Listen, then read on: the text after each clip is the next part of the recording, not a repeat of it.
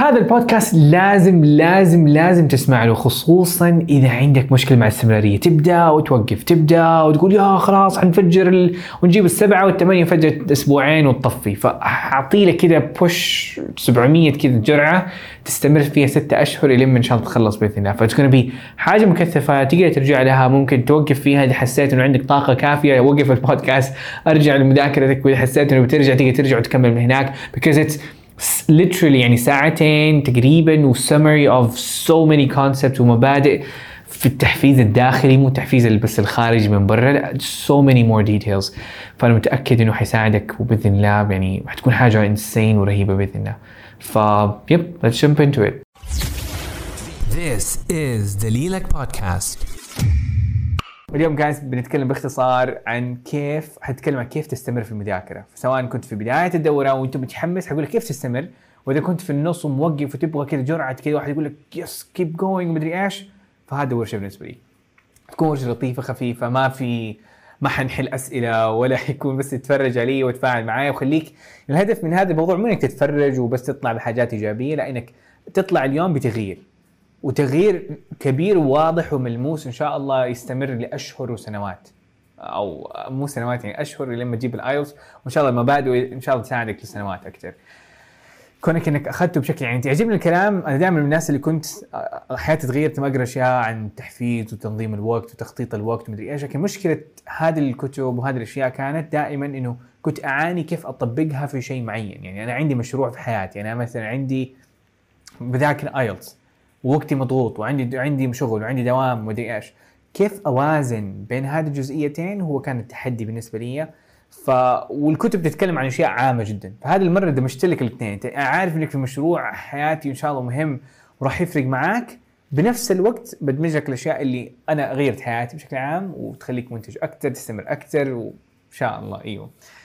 آه آلية تقول آه نجلد ضمير أن اليوم يا عبد الرحمن. إيوه فحيكون لا ما حيكون جلد ضمير قد كذا قد ما حيكون إنه نذكر نفسنا إحنا ليش دخلنا؟ إيش إيش وضعنا؟ ليش آه من وإلى؟ آه طيب.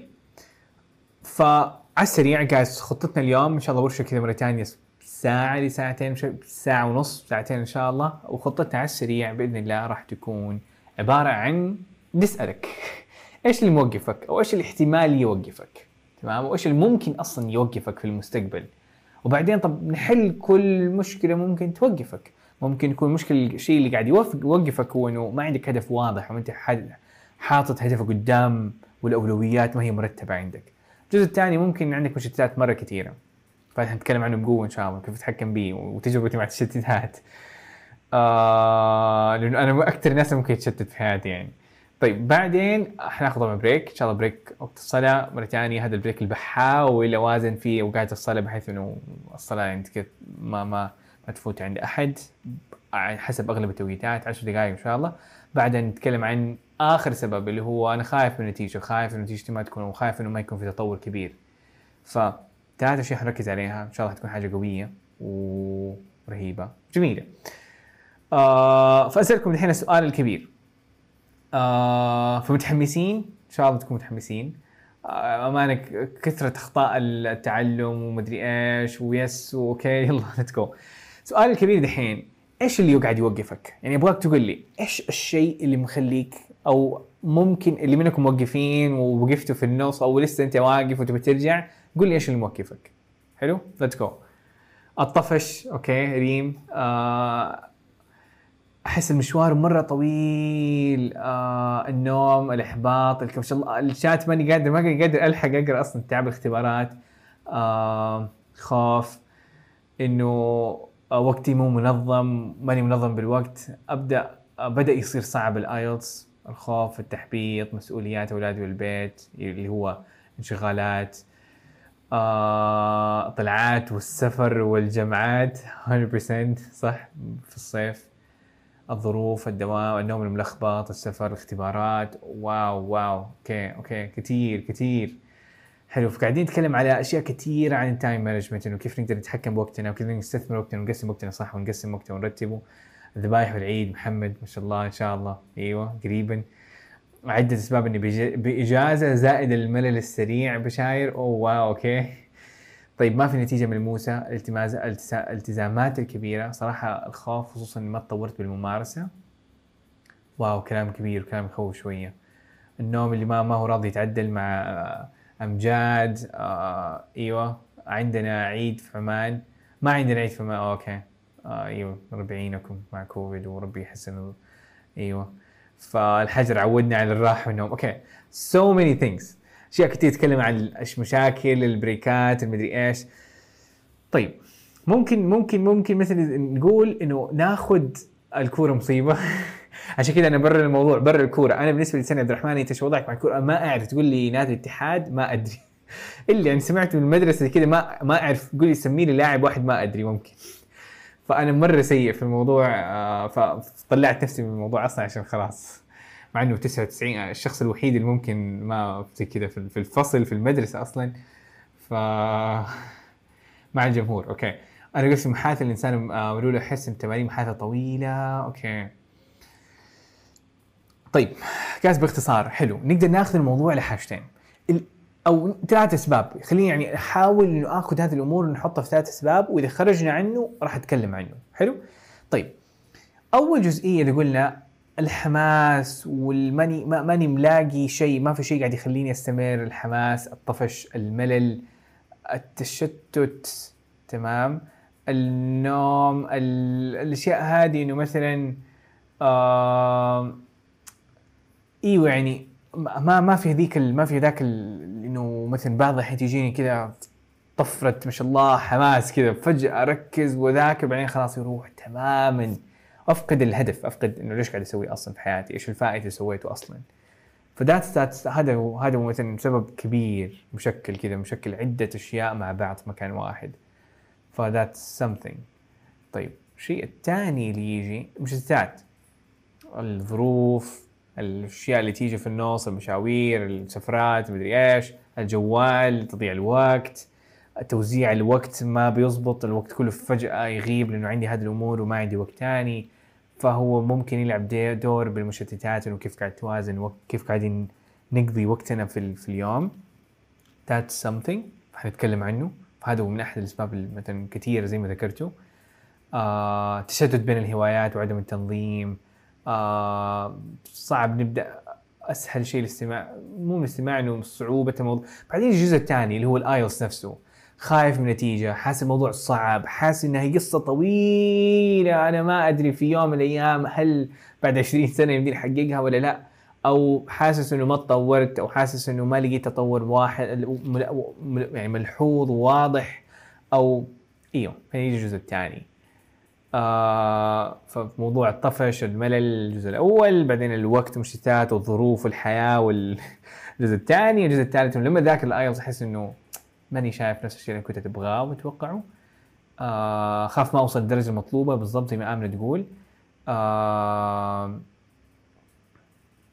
بالضبط خايف من قسم معين خايف من قسم آه محادثة أو أو قسم الكتابة أو شيء معين. فيجي السؤال هنا. طيب حناخذ حبة حبة ونفتفتها لكن من أكثر الأسباب اللي تيجي إنه يعني أكثر حاجة اللي تصير لما واحد يتهرب يعني هو التهرب صراحة احس هو أكثر أكثر شيء. تعمل إيه؟ بسقي المية. كذا لما تحس نفسك إنه بتسوي كل حاجة ما عدا الشيء اللي ال- ال- الفيل اللي في الغرفة قدامك والمفروض تخلصه. تمام؟ ف احس أحس إنه بعض الأحيان آه يبدأ جلد الذات من هنا معليش. إنه أو جلد الضمير. أوكي بتبجي هنا فكرة إنه أحس إنه يصير لنا كذا. أنا أنا me included ترى. لما يجي اختبار أنا حرتب طاولتي حنظف حنظف تحت الطاولة كمان. عمري في حياتي ما شفته أبدأ فوق. لا دقيقة خليني أشوف السلاك أرتب السلاك شوية. كمبيوتري ما مرتب الحياة ما هي مرتبة. خليني أظبط الأمور أنظف البيت. حتى فوضعنا يعني ما أدري وضعي أنا كذا شايف كثير منكم وضعه كذا. آه هذا أنا. أخترع لي شغل أنظف مدري إيش. لما تكون عندك شيء كل شيء بيجي لك تجي لك المشاوير تتمنى ومدري إيش وتنظف السيارة توديها مدري إيش والصيانة هذيك الباقي اللي ما كانت ما سويتها من ثلاث سنوات لكن باقي أسبوع. ف يا ففي كثير منكم عنده تهرب أوكي؟ ما ما بتكلم عن الجميع اللي واحد زعلان زعل مني يقول عبد لا أنا ما بتهرب ولا لا يعني لا تدخل علي ولا تتفرج علي وتقول لي أنت المدري إيش. بتكلم بشكل عام ذات something happens مرة ثانية هذه مربوطة بال انه ما عندنا هدف والهدف والحماس يحتاج أن نذكر نفسنا به عندنا هدف وعندنا مدري إيش. فايوه البان كيك اللي نوره س- آه، سوته. آه، أوكي. بالضبط. وهذيك النومة بالضبط هذيك النومة اللي تيجي في النص إذا ما ما سويت حاجة. طيب فهذا معناه حاجة واحدة. وهذه نوع ما حياخذنا الموضوع الأول. جايز إنه we need إنه نذكر نفسنا بالهدف يعني أكثر شيء ممكن يساعدك هو إنه أول حاجة ذكر نفسك ليه إيش إيش الهدف؟ What, what are you trying to do? إيش الشيء اللي بيخليك تستمر؟ وإيش حتكون نتائج؟ يعني هذه تضحية. ال IELTS ما هو شيء ممتع. أنا ما حستمتع وأنا ذاك ال IELTS ترى يعني أكون صريح معاك بعض الأحيان. الحمد لله بستمتع في أغلب الأحيان وأدمن أرد على الرسائل والاكشن والمدري إيش. لكن تجيني فترات حرفيا ممكن أقول 20% من يومي ومن حياتي. يعني مو من في في اليوم واحد في بعض الأيام اللي تيجي يوم واحد حرفيا أكره نفسي فيه. ما بسوي فيه شيء تمام فدائما الشيء اللي يساعدني إنه أحد أذكر نفسي بهدفي ويكون هدفي واضح وأذكر نفسي إنه إيش ليش قاعد أسويه؟ حيساعدني في إيش؟ حيساعد حيساعدكم في من والى فنفس الشيء إذا ناخذ أي مشروع تسأل نفسك طب إيش الهدف من هذا الشيء؟ إيش إيش إيش حيصير؟ وهذا السؤال اللي بسألكم هو إنه إيش هو هدفك من ال IELTS؟ يعني إذا أخذت ال IELTS إيش اللي حيصير؟ يعني افترض مرتين هذا السؤال سألته يمكن أكثر من مرة وممكن لكم منكم شاف زمان وشاف تغريدتي إنه دائما ركز عليها. إيش هو الشيء اللي ليش هو هو ما نحب ما حد كلنا نكره ال IELTS me included خلينا نتفق على هذه الجزئيه تمام؟ أنا قاعد مرة ثانية. أنا أكره ال IELTS لكن في شيء خلاني آخذه في شيء خلاني اكرف فيه في شيء خلاني أضيع ثلاث سنوات عشان فايش هو؟ أكمل الماستر. الجامعة ما شاء الله اللي يحب ال IELTS okay ما شاء الله أنتم دكاترة في ال IELTS I hate IELTS. That's amazing. okay that's good. فخلينا نكون إيجابيين بواقعية. فهذا الواقعية لكن في الإيجابية في الموضوع. إيجابية إيش الشيء اللي خلاك أصلا تختبره تسويه؟ شرط الدكتوراه حرفيا أكثر شيء راح يساعدني عشان أحقق هدفي عشان الجامعة الوظيفة العمل الوظائف. wow okay إيوه إيوه صح. فرصة حلوة جامعة ابتعث أكمل masters آه، أهم شيء عشان الابتعاث. اكتساب مهارة أصبحت متطلب أساسي جدا زي ما تقول ريم 100% طيب. طب وإذا ما اخذناه إيش ممكن يصير؟ سؤال. نقلب الطاولة. يعني خلي خليني أفترض إنه أنت اليوم قلت كنسل الايلز في حياتك كمل كمل كمل حياتك حاول تكمل حياتك. إيش ممكن يصير؟ مثلا حتعاني في بحث عن وظيفة عاطلة زي ما غادة قالت للأسف لا يعني لا سمح الله إنه أكون في نفس الفرص تقل لأنه ما أخذت الماستر فأنا في نفس المكان ما في فرص. بتروح الفرص بتوقف عن الدراسة. حكون حزين. That's that's that's scary. That's أيوه الموضوع ما راح تواكب الح... مو ما راح تواكب الحياة أو عصر. أيوه بالضبط زي ما أسماء تقول ما, هو العصر قد ما ما راح أواكب اهدافي وحياتي أو طموحي. ما حكون فخورة بنفسي. صح ولا لا؟ يعني أنا أبغى أوصل لمستوى. كلكم دحين ما دخلتوا ال IELTS بس عشان لا تبي تدخلوا اللي عندكم طموح وعندكم اوريدي عندكم فرص وبتاخذوا فرص أفضل فيها أو تبغى تدخلوا في هذه الفرص أو تبغى تدخلوا التخصص هذا وتلعب وتتقنوا فيه وتتعلموه من أفضل الجامعات من أفضل. بتاخذوا تجربة الابتعاث اللي بتعلم الواحد ملايين الأشياء. آه... إيوه في تحدي في طموح في الحياة. تحس إنه طيب إيوه إيوه كثير منكم قال إيوه يعني ف... طب دحين جايز أبغاكم دحين تاخذوا ممكن ممكن نجيب ورقة دحين؟ بليز ممكن يعني حرفيا خلينا نجيب ورقة دقيقة بس.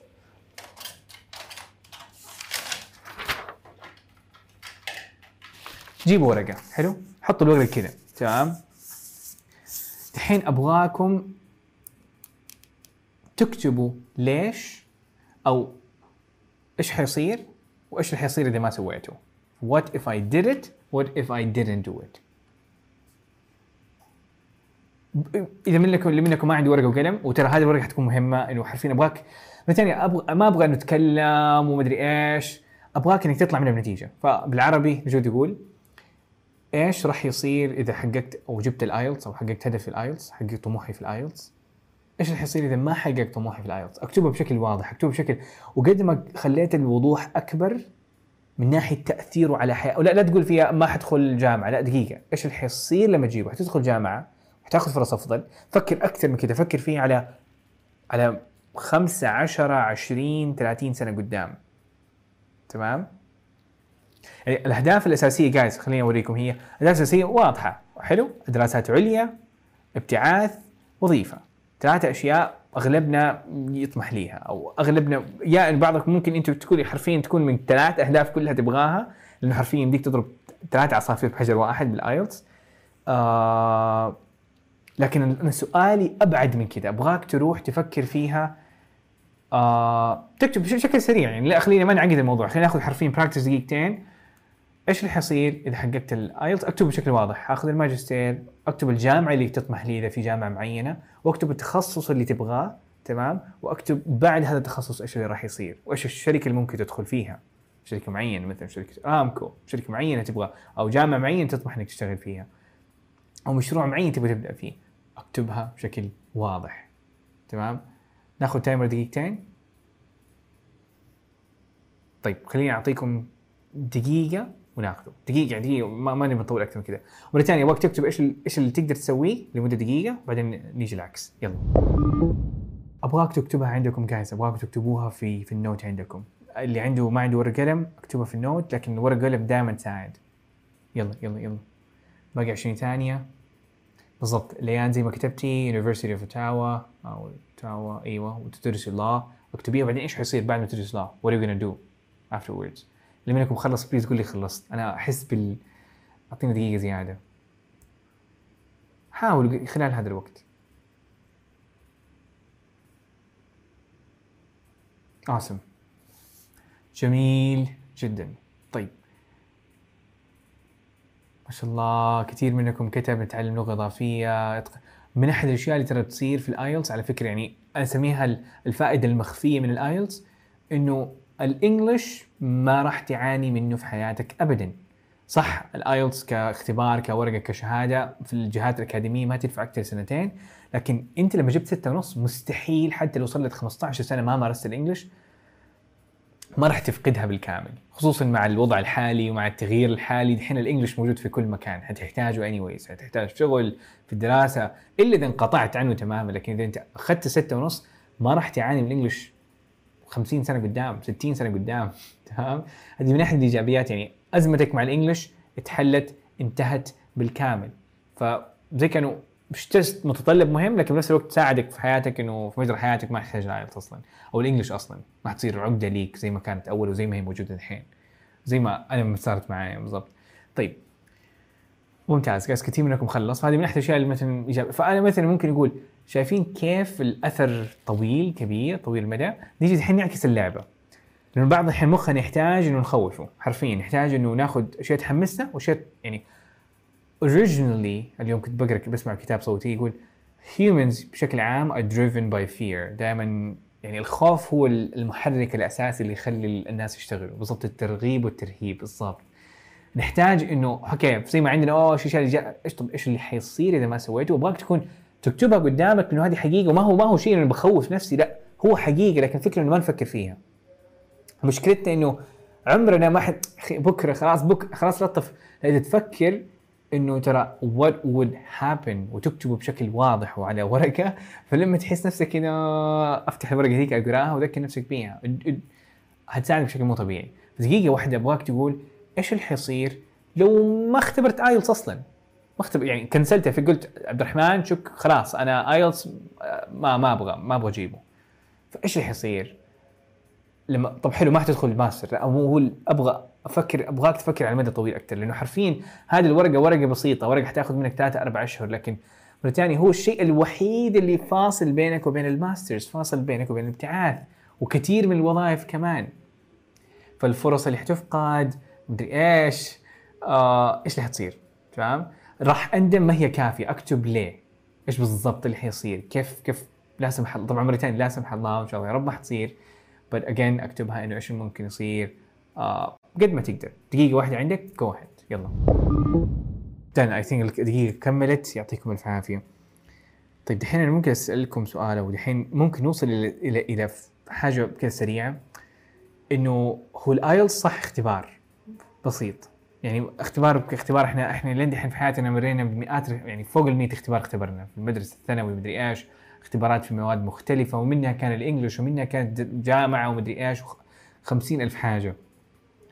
لكن السؤال اللي يجي أكبر من كذا إنه إذا تلاحظوا أنا اختبرت 100 اختبار حلو وبعدها جبت مثلا شهادة ثانوي أو اختبرت اختبرت كل حاجة وبعدين جبت شهادة الجامعة البكالوريوس.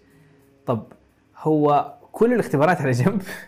واختبار ال IELTS شوية على جنب من جد يعني يعني هو زي كأنه الج... بالنسبة لنظرة الجامعة ونظرة ال... ال... يعني أبغى أبغى شوي أحسسكم بالبي هو اختبار واحد لكن هو شوي مهم. واختبار شوي مختلف عن الاختبار اللي أخذته في ال... في ال... بالضبط زي ما هدي تقول ال IELTS بكفه لوحده. يعني هم مثلا يعتبروا مثلا عبد الرحمن بيقدم على الوظيفة الفلانية. يقولوا أوه okay عبد الرحمن خلص الثانوي جاب 99 okay جميل. حنعطيه مثلا 70% يعني. okay شخص كويس. لكن جاب ال IELTS wow okay ما حيسالك إنه أنت كم فهو مخت... يعني هو بنفسه معيار يعني من أحد معايير التوظيف ومن أحد معايير ال- ال- ال- الدراسة الابتعاث معيار لوحده. ممكن يع... يعني حرفيا يساوي نصف سبب قبولك في الجامعة أو في الوظيفة نص السبب بس باختبار واحد. و12 سنة حق الدراسة سبب واحد. فهو حاجة كده غريبة شوية شوية تزعل لكن كويس إنه نبغى نفهمه. آه، خلوا تقول معيار فخم شوية. ما هو فخم لكن كبير. معطينه أولوية مو طبيعية. آه ف إيوه.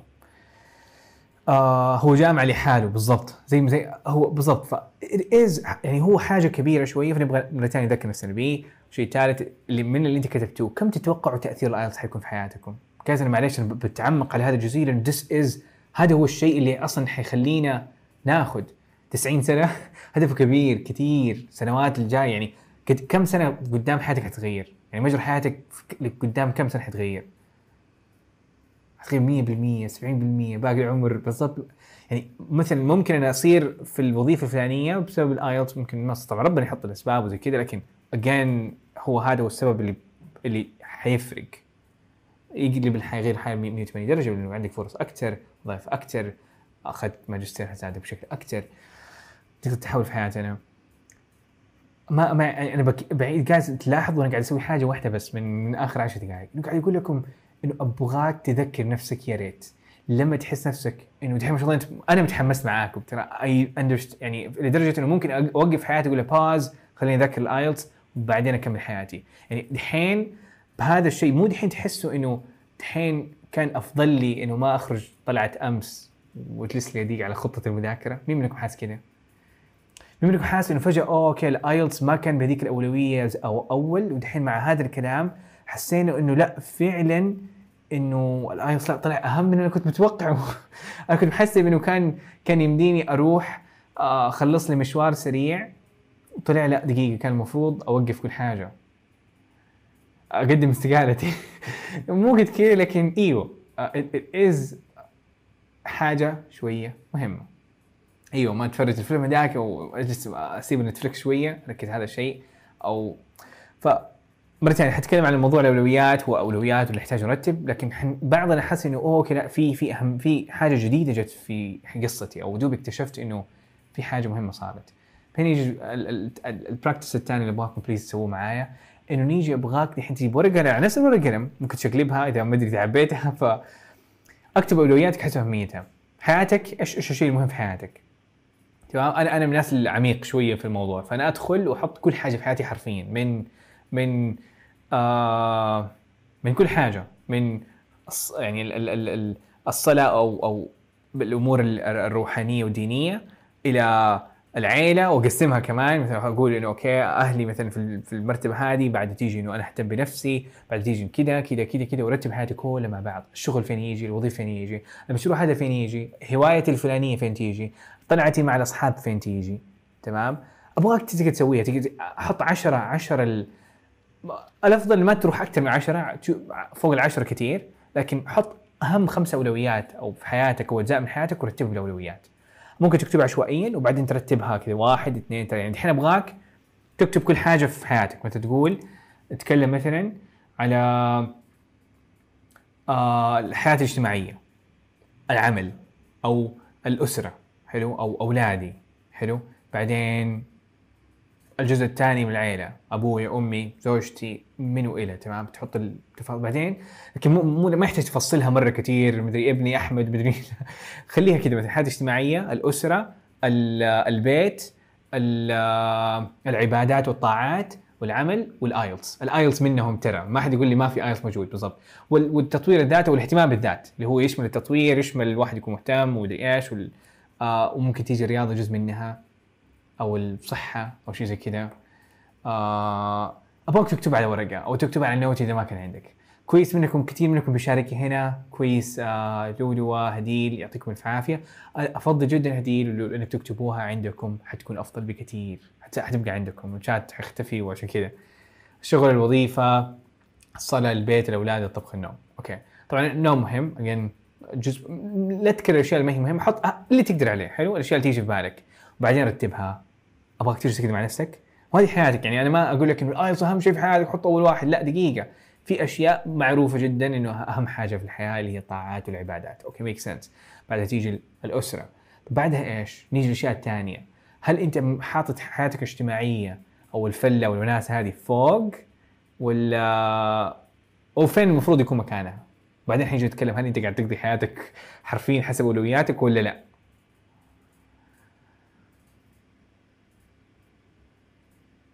ما عندنا فله اخر شيء فله okay كويس. تحت. okay. طيب ال IELTS الرياضة. exactly حلو. صلاة أهلي ال IELTS اليوتيوب. آه اللي منكم عنده مشروع اللي منكم عنده وظيفة اللي عندكم part time اللي عنده whatever.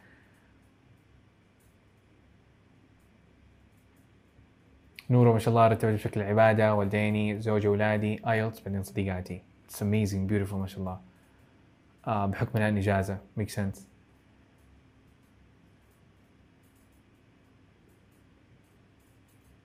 amazing حلو. فكذا كذا يعني كذا وقفة كذا سريعة. إحنا نحط قدامنا إيش الشيء اللي نبغى نركز عليه وإيش الشيء المهم بالنسبة لنا وهذه الأولويات لما تحطها على ورقة المفروض تحطها كذا ترسخها في مخك. إنه أنا ما أبغى مثلا لما يجي وقت الصلاة مثلا وأنا قاعد أشتغل فالمفروض أحاول قد ما أقدر هنا تيجي اللعبة هنا هنا تيجي محاولة. أحاول أطلع عشان أصلي أطلع أخلص المشوار هذا قبل ما أخلص شيء. ودائما إحنا نتكلم عن الموضوع ليش إحنا ما نمشي على هذا الشيء بعد شوية. لكن مثلا لما أحد يقول لي عبد الرحمن فاضي نطلع شوية نطلع نتغدى ونطلع شوية أقول له معليش عندي عندي ورشة أو عندي حاجة مهمة ما حقدر. أو معليش أنا عندي طلعة مع أهلي ما حقدر. فليش ليش إيش الشيء أصلا اللي يخليني مثلا أسيب كل حاجة وأطلع أصلي؟ إيش الشيء اللي يخليني أصحى الساعة 8 صباحا مع إنه أنا نايم ثلاث ساعات؟ ليه؟ بعض الأحيان.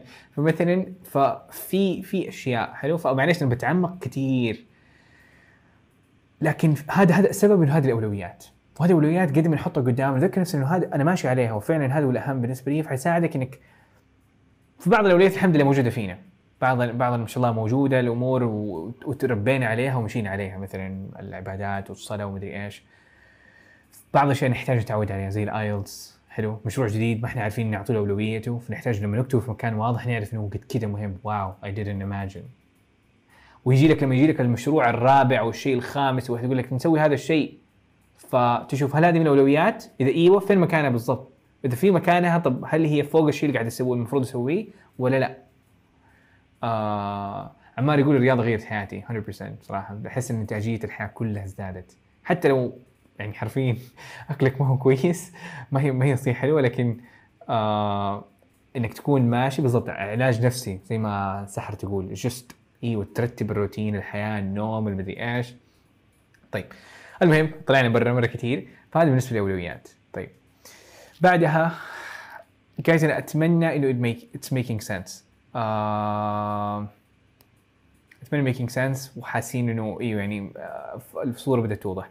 حتحس إنه حرفيا داخلين في دورة تطوير الذات لكن حنطلع منها بنتائج حقيقية إن شاء الله. يعني هذا الشيء أنا بركز عليه. ما أبغى أتكلم okay أنا بتكلم على حاجة كده بجيبها في صلب ال IELTS نفسه لأنه المشكلة إيش؟ الاحيان اليوم أنا كنت طالع أقول عبد الرحمن ليش تتكلم؟ أنت ما أنت مدرس تحفيز ومدري إيش ولا ذاك المدرب حق التحفيز لكن المشكلة أقول عبد الرحمن ترى 70% بالمية من المشاكل أنا أنا بتجيني أسئلتكم تعرفوا إيش؟ هو هذا الورشة. قاعدين توقفوا كثير منكم قاعد يوقف. فقلت لازم أتكلم معك لازم لازم أتكلم معاكم عن هذا الموضوع ولازم أتكلم كثير ف مع إنه ما هو في صلب ال IELTS بس حيكون يلعب دور مرة كبير في الموضوع. طيب نتكلم عن الضفدع الكبير. مين منكم شاف الدرس؟ حق الضفدع الكبير اللي هو أيوه اللي هو هذا الكتاب اللي جاي منه الفكرة. بالضبط أوكي. مين منكم ما هو عارف؟ تمام خلينا نشوف كثير منكم يقول أيوه لسه ما أعرفه ما شفته ما اعرف طيب. باختصار فكرة الضفدع هو في درس موجود في في اليوتيوب فقصدي في الدورة حرفيا عن هذا الموضوع كجرعة طاقة لكن فكرته على السريع إنه الضفدع الكبير شيء نكرهه صح؟ نكره الضفادع كذا آه، أوكي ما ماني بتكلم أكثر الدرس هذاك في في الدولة لما حتدخل فيه حتفهم علي ليش لكن just the worst thing صح؟ كلنا نكره الضفدع ومدري إيش وشكله غريب وشكله كريه كمان يقول لك أبدأ يومك وخلصه يعني يتخلص من يومك يتخلص من حياتك تمام؟ وخذ أكبر شيء تكرهه في يومك وخلصها. تعرفوا مقدار الراحة والطمأنينة والإنتاجية؟ تحس نفسك إنه واو أنت بطل كذا تحس نفسك إنك ختمت ختمت اليوم أصلا من قبل ما يبدأ. أنا مثلا يعني أنا أنا بالنسبة لي ضفدع كبير هو هو الرياضة. إذا سحبت عليها سحبت عليها. أقول لا في شغل وتعذر وعلل نفسي بالشغل ومدري إيش. حرفيا أول ما أصحى بعد الصلاة آه حرفيا أحاول أتمرن في أول ما أبدأ يومي. آه و that's it الحمد لله أول ما اخلصها أحس نفسي حتى لو أنا كنت تعبان ونايم قليل وشي زي أحس نفسي wow إنه أنا أنجزت إنجاز مو طبيعي. نفس الشيء لما يجي طب إيش الضفدع بالنسبة لي الحين؟ مذاكرة. ما حد يحب المذاكرة وتحديدا في ال IELTS فيجي دائما إنه خلينا نحاول إنه ليش ما نحاول نبدأ بال IELTS as soon as you can. إنك قبل اللي منكم عنده دوام الساعة 8 طب بعد صلاة الفجر عندنا وقت مرة كويس عندك ساعة ونص عندك ساعتين. الأطفال نايمين الجوالات مقفوله والناس ما حيتكلموا ما حد حيزعج ما في مشاوير ما في تنبيهات المخ يكون fresh وصاحي تماما.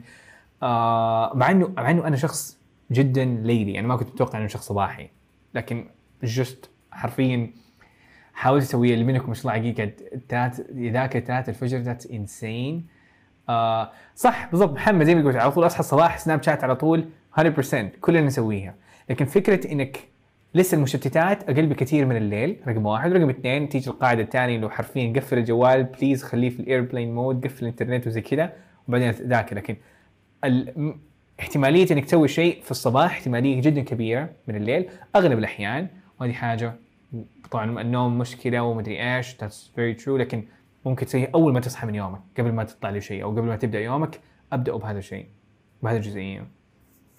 ف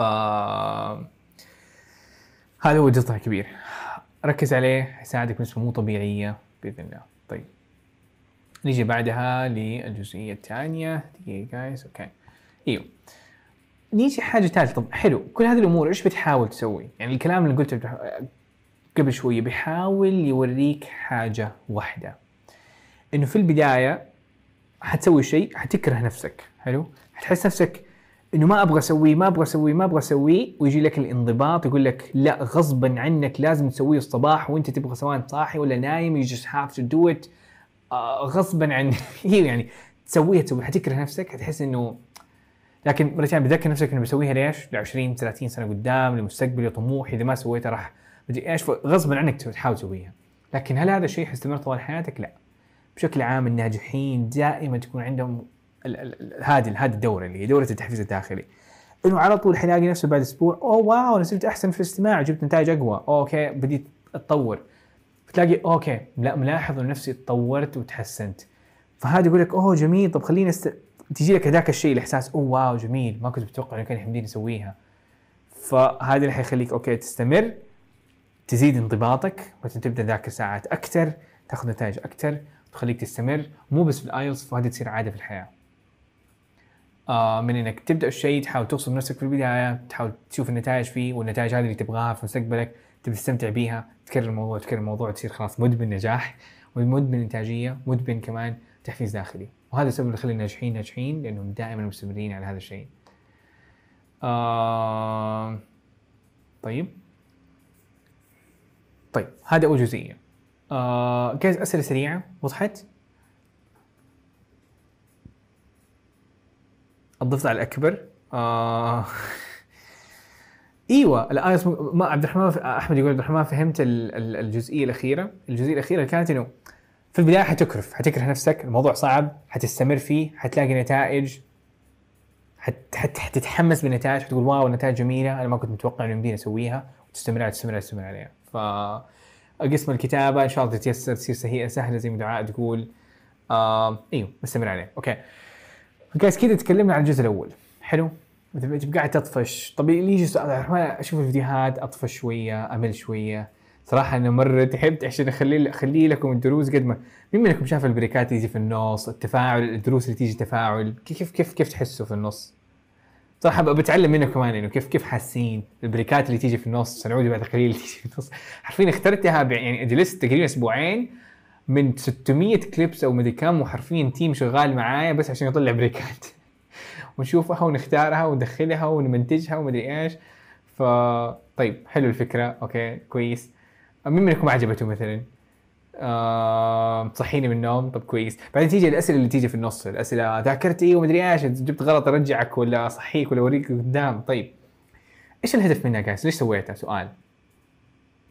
عشان ما تمل عشان ما تطفش صح؟ هو أنا أعرف إنه المذاكرة تطفش. الورشة هذه تطفش بحد ذاتها إلا إذا أنت ربطته بهدفك الكبير. فلما نربط الشيء بالهدف الكبير ونستخدم الانضباط شوية it becomes interesting. تمام؟ آه الأسئلة بطلت تخليك غصبا عنك تكون مركز. آه المقطع الرجال اللي يصيح دوت أيوه كان مرة كويس. بعض الأحيان أصحي نفسي فيه أحط alarm كذا بال- بال- بال voice هذا حقه حرفيا. ف فيجي سؤال طب عبد الرحمن آه أنا أطفش وامل صراحة I'm trying my best. لين دحين؟ لين اليوم؟ بحاول نشوف ال analytics أشوف كيف قاعدين تجلسوا في في في في, آه، في الدورة والمنصة وأحاول أدرس الأمور وأحاول أحسنها. لكن من ناحية الحمد لله عندك أفضل تقنية مستخدمة حتى ال artificial intelligence عشان تزيد تركيزك واستيعابك خلال الدورة والمنصة. لكن حتطفش is true. أنا ما قاعد أقول لك لا ومدري إيش وعيب عليك وتطفش لا حتطفش. That's true. لكن فكرة هذا ما هو عذر أوكي خلينا نكون يعني هو الواقعية صح هذا ما هو الشيء اللي أنا مستمتع فيه لكن مره ثانية إيش قد قدامك طموح كثير قدامك هدف كبير. شوف الورقه اللي كتبتها قبل شوية. فحتطفش شوية لكن فكرة إنك تقول لا I have to work I have to do it. That's it. فأنا بحاول من عندي إنه لكن أنت من طرفك حاول من عندك. اقترح لي عبد الرحمن أنا حاسس الفيديو هذا مرة طويل. please قسم لي هو أو سوي شيء دائما بجرب دائما بجيبها دائما بجيبها دائما بجيبها. تمام؟ وبقسمها وبكتبها ومدري إيش ف آه، بكتب اقتراحاتكم وارتب إيش أكثر اقتراح أتكرر أكثر أكثر حاجة وأروح حرفيا آه، اسويه أول واعطيه الاولويه في نظام مرة كبير لل changes والتطويرات تصير بالدورة وشغال عليها بقوة. آه يوم يوم حرفيا. ف أص... أوكي. مش تقول أكثر شيء زعلني لما أحل quiz ويطلع لي أنت متحدي نايم. أوكي معليش. بس إيوه. آه معليش مو قصدي لكن ممكن تحليها مره ثانية وتطلعي بحاجة أحسن. تكون كويسة. طيب آم... اليوم اللي في كمال الدروس ما, ما, ما آه، أوكي طيب أحس بإهانة. Okay. لما تيجي المتحدث متحدث صح صح؟ okay ممتاز. فبحاول okay I'm trying my best من ناحية هذه أساليب gamifications لكن مرة ثانية نرجع مرة ثانية للفكره guys هو احتمال تطفش ما بقول لك لا لكن ذكر نفسك إنه الحمد لله عندك أقوى المصادر. يعني يجي سؤال طبعا عبد الرحمن عندي حاجتين عندك two ways أنا طفشت من ال من الآيلتس. إنك توقفه بالكامل فأبغاك تتفرج على الورقة اللي كتبتها قبل شوية وتتفرج وتقرر إذا بتوقف ولا لا. أو إنه تحاول تدور مصدر أفضل. وأنا. يعني مو أتحدى أنا أتمنى إنك تلاقي مصدر أفضل. والحمد لله أنا بحاول إنه دائما أكون المصدر حرفيا الوحيد. يعني المنصة كونك في الدورة. اللي منكم في الدورة حرف دقيقة ما, في منصة أفضل الحمد لله. يعني التقنية الحمد لله المستخدمة. ما أدري ما ما, بتكلم كثير لكن حرفيا آه تقنيا ما هي موجودة في 99% من الدورات ال ال ال الأجنبية. الأجنبية تمام؟ التقنية المستخدمة هذه حرفيا أخذ منها أشهر عشان أجيبها وأطبقها وأستخدمها. يعني so much من ناحية الفيديو والمونتاج وحتى التقنية المستخدمة من ناحية التفاعل الموجود ما أحتاج في مكان. دورات الايلتس مستحيل. فما قاعد أقول لك إنه لا قاعد أذكرك إنه عندك أفضل مصدر. عندك المصدر اللي حتجيب في أقل أقل نسبة من الملل وحتعطي لك أكبر عدد من النتائج في أصغر وقت ممكن. آه عايشه تقول صنعت صنعت بحب؟ لا صنعتها بإدمان. إدماني حرفيا إدماني على الدورة. أنام أقول أوه هذه الفكرة كانت حرفيا مثلا أمس نمت وقلت دقيقة هذا الشيء إذا حطيته في المنصة وغيرت وأخذت الموضوع غيرت أوكي ونحط حاجة زي كذا جديدة. دائما دائما كل طالب 24 7 المهم طلعنا مرة برا الموضوع فكرة إنه أنت بتطفش وتمل ذكر نفسك بهدفك وهو في النهاية قرارك تمام؟ ما حتكون أفضل حاجة هو صعبة. أنا أتفق مع خلينا نكون إيجابيين بواقعية. هو صعب الايلتس صعب الايلتس يعني كانك تجلس تذاكر الايلتس صعب يحتاج قوة إرادة كثير منكم. وقف ال... وقف شو نسميها مذاكرة. خلص جامعة وصار له break بيشتغل. فك- فكرة إن الواحد يرجع للدراسة حاجة ما هي سهلة. وأنا متفهمة وحاسس بيها وبحاول قد ما أقدر. زي ما بعضكم قال عبد الرحمن فيها روايات وفيها تفاعل بالضبط. ووراك وراك بعض الأحيان في الواتساب وزي كذا. ف إيوه. آه فحاول من عندي أبغاك تحاول من عندك قدامك هدفك والقرار وحياتك وهذا هدفك وهذا حياتك وهذا الشيء اللي أبغاك تركز عليه. نيجي للجزء الثاني.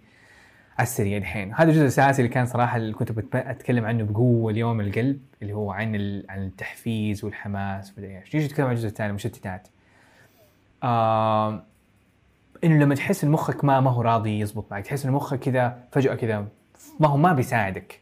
سواء بهذا السبب تمام؟ حرفيا يعني الثاني تلاقي الثاني اللي بديت فيه المذاكرة كل الأشياء المهمة والطوارئ والأشياء الممتعة والردود اللي كنت تتمنى إن تلاقيها من أصحابك. تجي لك على طول. تمام؟ التيك توك ومدري إيش والمنصات everything ال- الواتساب وال وال وال 50 ألف حاجة. فهذه حاجة الحمد لله نتحكم بيها. وإحنا كلنا عارفين إنها غلط وكلنا عارفين إنه هذه ما هي الأولوية واحتمال مرة كبير ما هو مكتوب في أولوياتك تويتر. Okay؟ تمام؟ فكويس جدا إنه ممكن تسوي تحدي حاجة سريعة شوية. أبغاك حرفيا دحين تفتح الجوال حلو؟ please ممكن تسويه دحين أفتح الجوال روح الاعدادات تعال في حاجة في أول صفحة موجودة عندك موجودة فوق في البداية عندك حاجة اسمها screen time ما أنتم شايفين حاجة لكن screen time أو الوقت الشاشة ومدري إيش اسمه بالعربي ممكن أحد يساعدني لأنه عندي بالإنجليزي. آه لأنه أنا من وبديت أتعلم ال English حولت كل حاجة إنجليزي وما قدرت أرجع بعدها لأنه دراستي كانت وكل حاجة كانت بناء عليه. طيب screen time ممكن أحد يقول لي كيف كم وقته على الجوال؟ طب ما حد يلومني أنا أنا ساعاتي شوية كثير أنا بالنسبة لي ست ساعات وتسع دقائق. على الجوال عندي عدة جوالات هذا الجوال الأساسي. جوالي الشخصي يعني أسميه اللي ما أستخدمه إلا للعيله وزي كذا. التنبيهات مهمة. سبع ساعات وأربع دقائق. أربع ساعات عشر ساعات. Wow! أربع ساعات ما شاء الله كويسة اليوم. مو اليوم أمس يعني. اليوم لسه ما خلصنا. خمس ساعات عشر ساعات. آه، في في 13 ساعة. Okay. ف طيب وترى يمديك تنزل ترى تقول اضغط على see all activity يمديك تشوف انت جالس في أي تطبيق بالضبط قاعد تقضي هذاك الوقت. أنا بالنسبة لي الحمد لله ساعة ونص على Google Maps الحمد لله. من الساعة هذه ما كانت ساعة حقيقية لأنه كنت بسوق. طيب إيش إيش وضعك؟ فين؟ في أول تطبيق بالنسبة لي آه، Google Maps بعدين واتساب بعدين امازون بعدين آه، Notes لأن حرفيا امازون بالنسبة لي أي حاجة امازون يلا بسرعة فبعدين عندي تليجرام وأشياء ثانية تيك توك 1 hour 44 minutes انستغرام okay فضايح شوية. طيب آه سناب آه سناب ونتفليكس okay حلو. فنتنفس شوية بعمق. الفضايح فضايح كفاية فضايح. أبغاكم دحين تشوفوا ورقة الأولويات. فين فين فين مكانها بالضبط؟ ترى ما يعني أيوه. بعض الاحيان ال social media هذه الأمور فعلا تساعدنا إنه نريح نفسنا نغير جو مدري إيش من وإلى.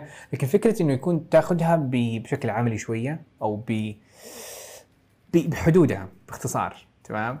فعندنا حرفيا في نفس في نفس المكان اللي انت موجود فيه عندك ال- الفكرة إنه تقدر تحط limit 10 دقائق. مثلا تضغط على set up limit ممكن أحد يترجم لي هي آه عندكم بالعربي إيش مكتوبة؟ اللي هو app limits كل تطبيق تعطي له في تويتر أنا حاط نفسي 10 دقائق. وبعدها يجي يزعجني كل شوية. خلص حدود أيوه. أمير تقول الحدود.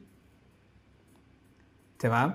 فتحط إن الحدود آه بريطانيا أحد يقول من فين فين فين؟ تروح الإعدادات تروح آه screen time أو وقت الشاشة وشي زي كذا بعدين تروح حدود التطبيقات. تمام؟ وبعدين تبدأ تحطها وتكتبها ظابطة guys حلو؟ وحط حط يلا يلا شوف المشاكل اللي عندك وحطها. Okay أنا ما أنا ما بقول لك أنت حط بأولوياتك. تبي تجلس maximum 10 دقائق تجلس maximum 30 دقيقة.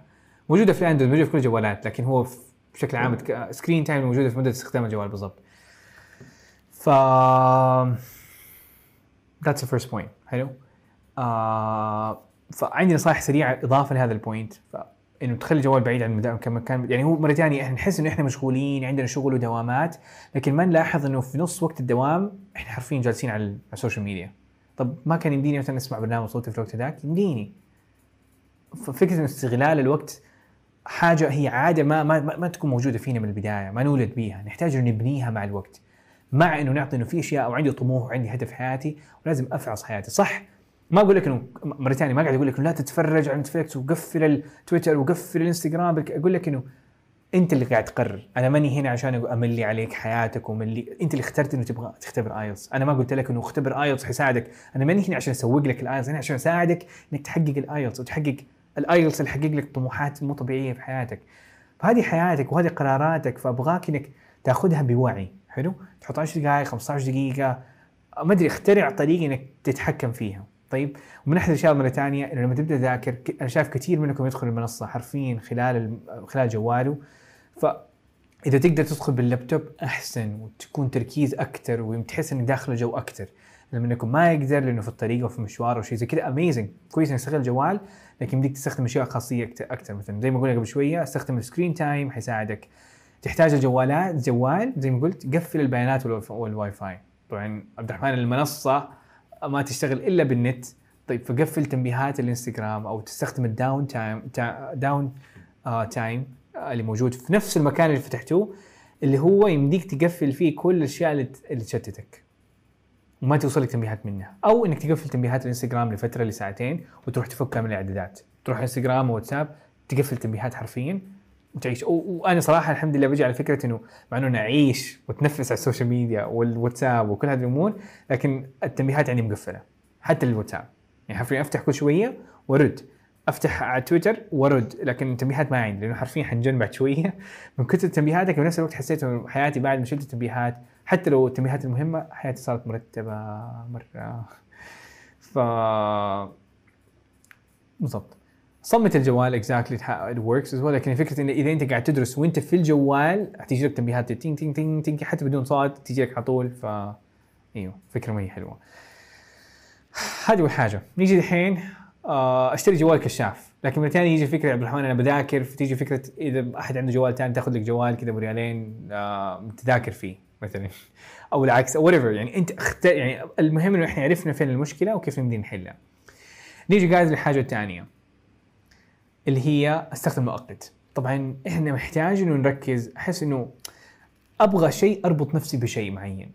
ففي حركة إنه بدل ما تقول أنا أبغى ذاكر آيلتس ثلاث ساعات في اليوم لا دقيقة قول أنا أبغى ذاكر آيلتس فقط لمدة 30 دقيقة دحين. وهذه تكنيك اسمها تكنيك الطماطم إيش دخل الطماطم في الموضوع؟ أنا ما أدري. لا تسألني أسأل الكتاب والناس اللي قالوا لي هذا الموضوع. لومهم أوكي؟ فاسمها Pomodoro I think technique هذه بنطقها صح. فكرتها باختصار إنه ما أدري إيش دخل الطماطم في الموضوع لكن الفكرة فيها إنه 25 دقيقة تحط timer تمام؟ 25 فهذا هذا الكتاب حقه صراحة. ما أنصحك تقرأه باختصار بس حبيت عشان أوريك إنه أنا أنا شخص سويت ال homework حقي وما بخترع أشياء. فلا حد يتريق علي. آه فما انصحك تقراه لأنه حرفيا قاعد الخص الكتاب في دقيقتين. آه 25 دقيقة تذاكر. timer 25 دقيقة على جوالك. لكن مرة ثانية أنا أخاف من الجوال إنه يشتت. تفتح ال timer تلاقي 50 تنبيه أوه مدري مين رد علي. أو أنسى ال timer وأنسى المذاكرة وأبدأ أدخل في الموضوع. عشان كذا أفصل أو أفضل إيش أفصل؟ إنه أجيب يا جوال ثاني أو timer physical أو حاجة ثانية حقت المطبخ. حرفيا بعض الأحيان أي حاجة. تحطها. فانا أنا أنا من الناس اللي بحاول كل شوي أخترع. دقيقة خليني أوريكم. آه هو في حاجة موجودة. خليني أطلعها من تحت. أوكي. معليش. فأنا حاطط عندي آه timer زي كذا. فكل شوي بحاول أشتري. طبعا أحب آه هاوي أمازون وزي كذا. فمثلا هذا زي timer حرفيا أحط لي زي 15 30 دقيقة. فحيكون عندي زي 30 دقيقة. وبنفسه لما يخلص يعطيني كذا. سامعين؟ فبيقول لي أوه باقي شيء هو زي حاجة كمان كبيرة ما فيها إنترنت ما حتزعج وما فيها مدري إيش. فممكن تشتري حاجة تايمر ولا أنت اخترع لكن فكرة إنه أحطه دائما وأنا ذاكر وأنا شغال في مشروع ما أبغى أحد يشتتني فيه أبغى أجيبه. ف تمام. هذه مثلا من ناحيه الان معليش انه شوية بحاول في الأمور هذه وأحاول أستغل كل ربع دقيقة فبحاول إنه أشتري أشياء بعض الاحيان ما تكون كويسة أو ما أعتبرها أفضل استثمار وتكون غالية عن عن فكرتها. أقول إذا هذه توفر في حياتي وتكلفني هذه كانت غالية بس عشان مثلا كانت 200 شيء زي كذا 150 ما تستاهل ابدا. السعر هذا قلت إذا تقدر توفر لي في حياتي خمس دقائق يوميا حتكون حاجة مرة كثيرة. شيء زي كذا ففكرة تشتري أي منبه تحط حاجة whatever just good idea أو تستخدم جوال حرفيا تشتري نوكيا أو جوال بسيط تحط فيه هذه الأمور. just good idea مرة ثانية آه البومودورو إنه 25 دقيقة تركيزك فيها. آه أوكي. إيوه. فعندك تركيزك فيها 25 دقيقة للمذاكرة. خمس دقائق تاخذ break ترتاح. يقول لك عبد الرحمن أحتاج راحة ومدري إيوه فعلا. بعض الدراسات تقول أنا بالنسبة لي أحس إنه ال break أحسن حاجة يكون وقت الصلاة. كذا سبحان الله من ربنا break موجود كل ساعتين ثلاثة. يعني أنا من الناس اللي يمديني أجلس على طول ساعتين ممكن مركز على حاجة واحدة. ممكن ما عدا المذاكرة لكن يعتمد على على وضعك لكن هذه من أحد الأمور تقدر تسويها. 25 دقيقة خمس دقائق تروح تروح تاكل سناك تسوي شيء. تصلي مدري إيش تطلع تاخذ تخلص ال social media خمس دقائق وبعدين ترجع تحط timer خمس دقائق ل break وبعدين ترجع مرة ثانية 25 دقيقة وتعيد نفس ال cycle مرة ومرة ومرة ومرة so on وضحت guys؟ هذه فكرة المؤقت تخليك تكون مركز والشيء اللي جوتك إنه أبغى أجلس وأفتح ال social وافتح تويتر إيش وضع وارد على الواتساب وزي كذا يمديك تسويها في الخمس دقائق هذه. أوكي. يا رب تساعد وقاعد معلش حرفيا قاعد ألخص لكم 60 ألف حاجة في مكان واحد. دورات آه دورات حرفيا كتب. الحين خلصنا ثلاث كتب. تمام؟ نكمل. آه لأنه أبو يعني أشياء بسيطة ما, ما هي صعبة. هو أبو يعني حتى لو طلعت استفدت منها بحاجتين وطلعت بثلاث تغييرات أساسية حتفرق تفرق في حياتك بشكل مرة كبير. نيجي نتكلم جايز على مربع الأولويات. طب آه الحين ركزوا معايا. هنا دحين في حياتنا أي مشوار يجي في حياتي ما بينقسم بشكل عشوائي تمام؟ يعني مثلا أنا وقت الصلاة إيش الفرق بين يعني التاسكات أي حاجة تيجي في حياتي أي شيء أنا بشتغل فيه اليوم تنقسم على أربع أشياء مين منكم شاف الدرس ذاك؟ ومين منكم ما شافه؟ مربع الاولويات خلينا نشوف ردكم. كثير منكم شافوا. طب معليش اللي شافوا؟ كثير منكم ما شافوا كمان. آه خلاص ححاول زي ما زي ما مرة ثانية موجود في الدرس في الدورة بالكامل. تكلمت عنه في جرعة الطاقة وحرفيا حشرح لكم من القلب لكن فكرته إنه أنا لما مثلا أسوي شيء في حياتي ينقسم على أربع مربعات نشوف المربع الأول. المربع الأول هذا هو المربع هذا المربع حلو اللي نسميه ال Q 1 هي الأشياء العاجلة. شايفين هذه مرة صغيرة ممكن ما هي صعبه عليكم لكن هذه العاجلة أوكي؟ اللي نسميها اللي هي urgent. إيش الأشياء العاجلة اللي ما سويتها؟ ما حيمديني الحق عليها. ما سويتها حتفوتني زي اختبار عاجل. وزي مكالمة. في مك... المكالمة حرفيا سبع رنات ومدري كم رنة وحتنتهي. وخليني يعني خليني نقسم ال tasks ات لاربع أقسام. القسم الأول الأشياء المهم العاجلة والغير عاجلة. تمام؟ الغير عاجلة هنا اللي هي غير عاجلة. معليش أنتم شايفين لكن بكتب لكم مرتين. غير عاجله مثلا أي حاجة يمديني أجلها. زي مذاكرة ال IELTS ممكن أجلها أسبوع. ممكن لأنه أنا أنا اللي بختار إنه متى اختبر في أغلب الأحيان. صح ولا لا؟ طيب. وب... طب ما ما نكتفي بأنه نغير ال tasks ات بالعاجل والغير عاجل؟ نقسمها على أوكي الأشياء المهمة لي في حياتي. فاللي هو المهم بعدين غير مهم. حلو؟ فالأشياء الغير مهمة هي هذه وهذه. فدحين عندنا أربع مربعات صار. عندنا المربع هذا عندنا المربع هذا للأشياء العاجلة والمهمة. وبعدين عندنا المربع الثاني الاشياء الغير عاجلة لكن مهمة. طيب لما نقول أشياء. غير عاجلة مهمة ممكن تعطوني أمثلة؟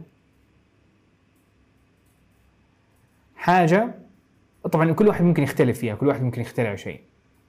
زي الآيلتس زي النادي زي الرياضة زي قراءة القرآن. حاجة مهمة في حياتنا مثلا زي مثلا بالضبط أو مثلا وقت الصلاة بشكل عام لكن صلاه الجماعة مختلفة. صلاه الجماعة عاجلة لأنه إذا ما لحقت على الجماعة خلص الجماعة انتهت. لكن الصلاة مثل صلاة العصر ما هي عاجلة دحين. أنا عندي ساعتين اصلي قبل ال... قبل ما آه تقضي الصلاة أو مثلا صله الرحم بالضبط. فحاجات ممكن أجل أقول بكرة خلاص معليش بكرة نكنسل ناجل الموضوع بكرة بكرة بكرة بكرة. طب إيش اللي ممكن يصير إذا حاجة مهمة زي كده زي. زي الصلاة أو زي النوم أو زي الآيلتس؟ آه وأسحب عليها وأجلها وأجلها وأجلها وأجلها وأجلها إنها تسبب لي ورطة في النهاية. تمام؟ حلو؟ تتعقد الأمور تصير مصايب تتراكم وبعدين تصير مصايب. مثلا زي مذاكرة الجامعة تذكر مذاكرة الثانوي الجامعة. إيش كان يصير وضعنا؟ إنه كنا نأجل المذاكرة نأجل المذاكرة لما يجي وقت الاختبار نتورط. إيش اللي كان يصير؟ كان تكون حاجات مهمة في حياتنا موجودة. حلو؟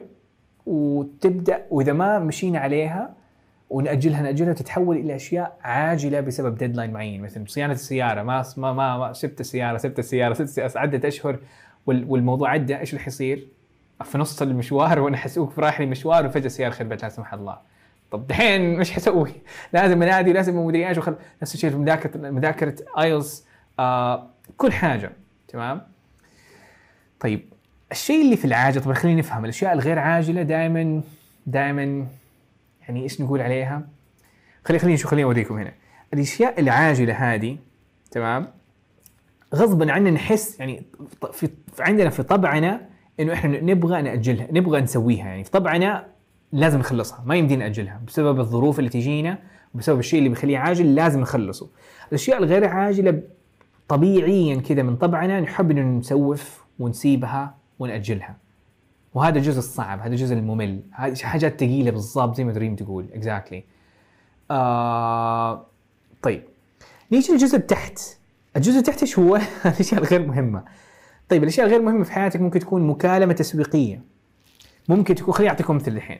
فمثلا آه، أعطيكم مثل من البداية. في المربع- في المربع الأول في هذا المربع الأول حلو. فمذاكره الاختبار آخر يوم اتصال مثلا من شخص مهم. آه، حاجة عاجلة إذا ما استلمت المكالمه ما حيمديني أرد على أمي وتاخرت حلو. طيب بعدين يجي الأشياء المهمة غير عاجلة. مراجعة مراجعة محاضرات الماستر رياضة محتوى ال IELTS. مثلا هذا بالنسبة لي أنا أصنع المحتوى حاجة مهمة.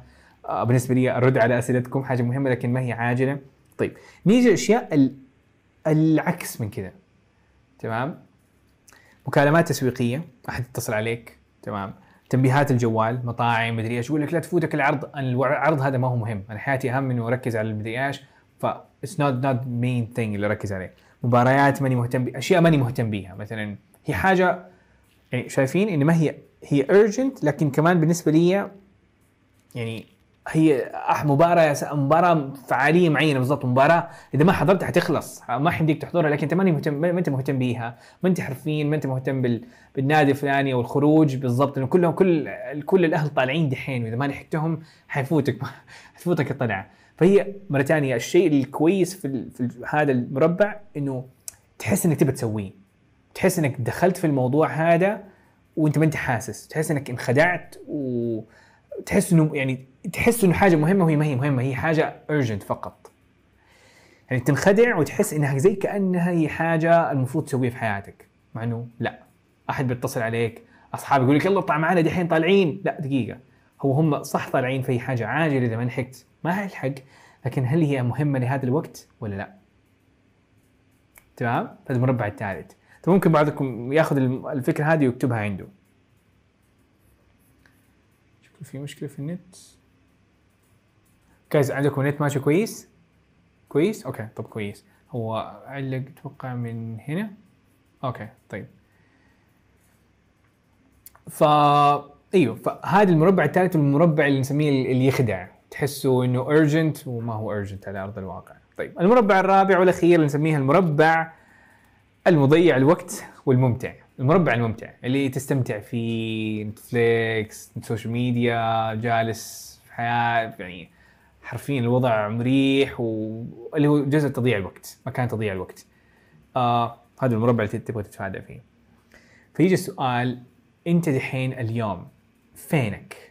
أو فين وقتك المفروض؟ المفروض تكنيكلي أغلب وقتك تعيشه في المربع الثاني اللي هو المربع الأشياء المهمة ولكن الغير عاجلة.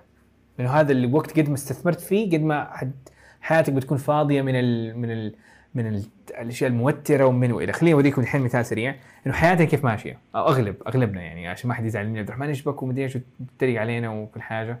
دقيقة. آه حياتنا ماشية زي كذا. دقيقه بس أوكي. make sense فدحين حياتنا كيف كيف ماشية؟ إنه إحنا نأجل هذه الأمور الموجودة هنا. وهذه تتحول إلى هنا. ونتوتر. آه ونعيش حياة كذا زحمة ومخربطة و...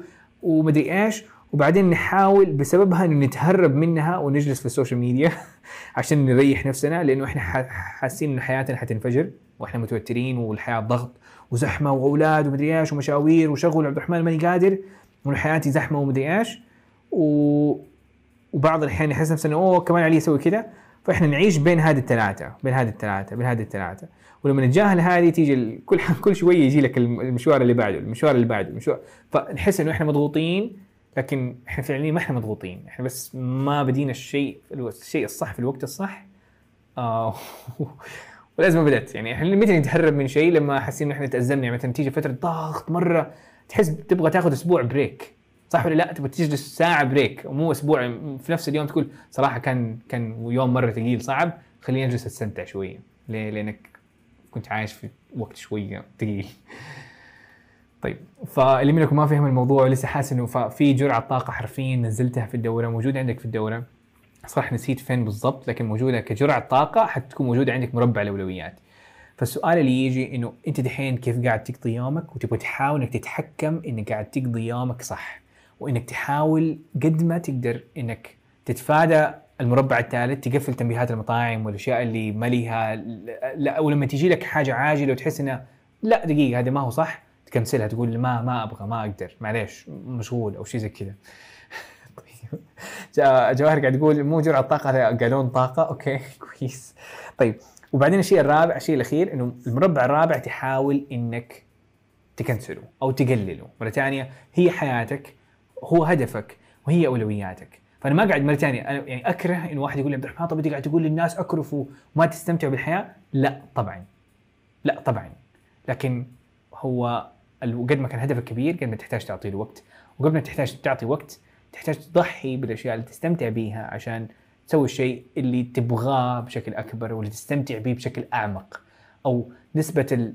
إيش نسميها إنك تكون يعني مثلا أنا ممكن أجلس ست ساعات سوشيال ميديا حستم... حستمتع لكن مو بعمق. لكن لما أشتغل في شيء وأخلص إنجاز أو آه، أخلص ساعة تمرين ال... ال... ال... الفرحة اللي تكون موجودة وانه أحس إنه أنا مطم... يعني فخور بنفسي أعمق بكثير بكثير وتمشي وتمشي معي في حياتي وأحس أنا فخور بنفسي وشيء زي كذا فهو الصح إنه سيء الوقت هذاك أكرهه مؤقتا لكن متعته في بالضبط زي ما آه، عبير قاعد يقول إنه متعته في ال long term just insane بالضبط زي ما السوشيال ميديا زي تحس إنك مستمتع مستمتع لكن أول ما تيجي تطلع من التطبيق وتحس قد عدى ثلاث ساعات وكان المفروض تخلص تعرف ذاك اللحظة اللي تبي تكره نفسك فيها؟ that's insane ف أوكي أوكي فهذه أشياء كذا سريعة كذا حبيت إنه آه، لأنه أنا بعيش فيها. حرفيا اليوم دائما تصير معايا. فتبغى تبكي شو لحظة الندم هذيك العميقه شوية سيئة ترى. فهو فلما نفكر فيها في البداية تقول لا أنا أبغى أجلس أستمتع أبغى أعطي وقت لنفسي. ونركز على ال activities مثلا كان يمديك بدل ما تجلس على السوشيال ميديا تسوي حاجة عميقة شوية تطلع طلع مع العيلة فبتسوي شيء بتسوي شيء meaningful أكثر وله أيوه المهم. وصلت أكره الندم كلنا نكره الندم زي ما سحر تقول كلنا نكرهه أتمنى إنه ما حد ما حد يعني يمر فيه بشكل long term فكل هذه التغييرات كل هذه الأشياء كل هذه الأهداف ال IELTS and everything is just بنحاول إنه ما توصل ما يعني أتمنى إنها ما تصير مع أي أحد إن شاء الله يا رب. كيس كيف حاسين إلين دحين؟ يعني إلين دحين في ال... في الورشة إيش الأشياء اللي ممكن key takeaways طلعتوا منها على السريع قبل ما قبل ما الجميع يرجع كذا. دقيقة كذا نتكلم عليها. أسئلة سريعة مثلا. ودائما لما أسمع واحد يقول عبد الرحمن عندنا الصلاه ومدري إيش معليش مرة أتح... يعني مو أتحطم من جوا صراحة شوي. طب فهو من أحد الأشياء طبعا الموجودة اللي منكم يقدر يضطر إنه ياخذ break عشان الصلاة وشيء زي كذا. عندك تسجيل الورشة موجود يمديك تشوف إيش اللي صار. الضمير okay. آه جرعة طاقه okay. آه تحسين الوقت آه خفت أكثر من تحفزت أوكي. لا لا لا لا, لا, وجدان لا تقولي كذا. جرعة حماس الحمد لله. تغيرت أمور كثيرة مو بس إن شاء الله يا رب. حرفيا أنا أنا حياتي تغيرت أشياء كثيرة. يعني كنت من الشخص اللي ما عندي أي أهم أولوية للوقت. تضييع الوقت كان مو طبيعي. الحمد لله حاليا بحسب الدقيقة في اليوم. بحاول أوفق قد ما أقدر في يومي. ف طيب. آه، أحس إنه قاعد أجري. طيب تحمس أروح أدرس. كويس. يلا guys نكمل back welcome back ونكمل. آه إيش نكمل back نكمل. المكان وقفنا فيه يجي دحين الجزء الثالث إنه بعضكم يخاف. يعني خليني ما دحين تكلمنا عن عن تنظيم للوقت اللي هو عن المشتتات وتنظيم الوقت. تكلمنا عن الحماس والأهداف وكيف نرتب نفسنا وكيف نذكر نفسنا بهدفنا. طب نتكلم عن شيء عبد الرحمن حلو أنا قاعد أذاكر. أذاكر تمام؟ طب أنا خايف إنه أحقق درجتي حاسس إنه أنا ما راح أحقق هدفي. حاسس إنه الموضوع مرة طويل أو حاسس إنه اشتغلت وما لقيت أي نتيجة وماني لاقي نتيجة نتيجة واضحة أو قسم الكتابة مرة أصعب ما ما ما- حقدر ما حكون قدها. فيجي هذه المشكلة الثالثه وحبيت اسيبها للنهايه لأنه هو الموضوع يخوف وأحتاج إنه نتكلم فيه كلام شوية من القلب. okay؟ طيب. حاسس إنه ما راح أجيب درجة كويسة أو حاسس أو ممكن مثلا بعضكم بدأ ولقي إنه درجاته ما قاعدة تتطور هو اشتغل أسبوع وما لقي إنه تطور اللي عبد الرحمن قاعد يتكلم عنه. فبدت تشك إنه بس بال بال بال- بالدورة بكلام عبد الرحمن. Does it make sense ولا أنا الشخص الاستثناء من كلام عبد الرحمن؟ أو أنا الشخص الاستثناء من دورة عبد الرحمن؟ آم، زي مثلا طلع عبد الرحمن قسم الكتابه أنا حاسس زي كذا. كنت أشك بكلامك. okay. نشك في نفسنا انه أو ممكن أنا الشخص اللي ما ما حيزبط معايا. عبد الرحمن قاعد يتكلم مع معظم الناس لكن أنا من الناس اللي ما هو منهم. okay؟ طيب. وصلت. okay؟ انت قلتوا وصلت. بحاول طبعا ممكن تسألوني عبد الرحمن ما فهمت هذه الجزئيه أو مثلا لكن guys الحين هو خليني أتفق على حاجة. اختبار ال IELTS واحد. طريقته واحدة. حلو؟ دحين يجي السؤال ما ما يعني خليني خليني خليني أول شيء يعني ما ما أدري كيف أقول لكم مشينا 12 سنة بنحاول ندرس فوكابلري جرامر هل حسيتوا إنه استفدتوا؟ تمام يعني فاهم يعني نسأل السؤال أنا ذاكرت 12 سنة كيف كانت النتائج؟ طيب طب لما أقول لك عبد الرحمن يقول لك طب يلا تفضل عندك طريقة ثانية خليني أعطي لك طريقة ثانية اللي هي اللي هي زي ما شايفين أركز على الممارسة بشكل مو طبيعي. طب كيف تتوقع ال- ما أدري 12 سنة في المدرسة أو ما أدري إيش خمس اللي هي أكثر من خمس سنوات بالراحة 6 10 سنوات من محاولة في الإنجليش مع دورات مع مدري كل واحد له محاولاته وقصته. يا في المدرسة طريق نظاميا أو يا بالحسابات الإنستغرام يا بالدورات يا بمعاهد وكثير منكم سووا محاولات وعنده قصة طويلة في الموضوع هذا كل واحد له قصته. طيب لكن فجأة عبد الرحمن يقول لك الممارسة. يقول عبد الرحمن أنا مشيت أسبوع ما لقيت نتائج. طب قاعد تقارن لي نتائج 10 سنوات في أسبوع واحد. حلو؟ في المقارنة ما هي مضبوطة. طبعا على الأقل استمر ستة أشهر. ما أقول لك 10 سنوات. مستحيل 10 سنوات. أقول لك استمر شهر واحد مو ستة أشهر. شهر ستة أشهر حجيب الدرجة أصلا. فأحس إن بعض الأحيان إحنا نقارن نفسنا إنه صح. يعني ما أدري كيف أقول لكم. خليني خليني أوريكم حاجات سريعة. يعني هو هذه كذا جزئية كذا شوية مهمة. فإنت ما أنت استثناء أنت ما أنت الشخص اللي ما قاعد يتطور لا هو هذا ما هو بنفس الوقت أنا ما قاعد أبيع لك سحر أو بطبع لك شهادات ايلتس أنا ماني هنا قاعد أقول لك حرفيا حتسوي شيء وحتخترع حاجة جديدة. بحاول انه أوازن لك بين كل الأمور من ناحية تلاقوني أنا ادفكم كثير الورش هذه تحفيز ومدري إيش وطاقة وجرعة لأنه هو في النهاية أنا أنا حج... يمديني أجيب لك اللامبورجيني لكن أنت اللي عليك تسوقها. هو ومشوار هو ما هو هو مشوار 100 كيلو ما هو مشوار يعني هو المشوار طويل هو المشوار أصلا طويل هو مصمم إنه يكون طويل. فبدل ما كنت تقول نروح وأنت ماشي أقول لك لا خليني أعطي لك سيارة ويمديك تسوقها وسيارة أف أسرع سيارة في العالم مثلا ما أعرف إيش هي ذيك السيارة لكن جبت لك هي. بعد تقول عبد الرحمن أنت قلت لي إنه حمديني أوصلها بسرعة. اي ولكن ما ما حتوصلها في ثانية حتوصلها في 50 دقيقة بدل خمسة أيام. okay؟ تمام. هذه بالضبط فكرة الدورة إنه الدورة من ناحية حتحمسك حكون معاك حكون عند أسئلتك أغلب أغلب الناس ما تكون ما حد يرد عليهم ولا مثلا في مذاكرة الناس ما حد يرد عليك ما حتكون عندك خطة مذاكرة ما حتكون عندك ورش عمل ما حتكون عندك فاهمين علي؟ فعندكم ال يعني عندكم ال- الخلاصة لكن بنفس الوقت أنت عليك تسوقها والسواقة تحتاج مجهود. ما هو شيء سهل. وهذا السواقه طبعا جميلة بتكلم عن الدراسة. فالحين نجيب الموضوع بالدراسة.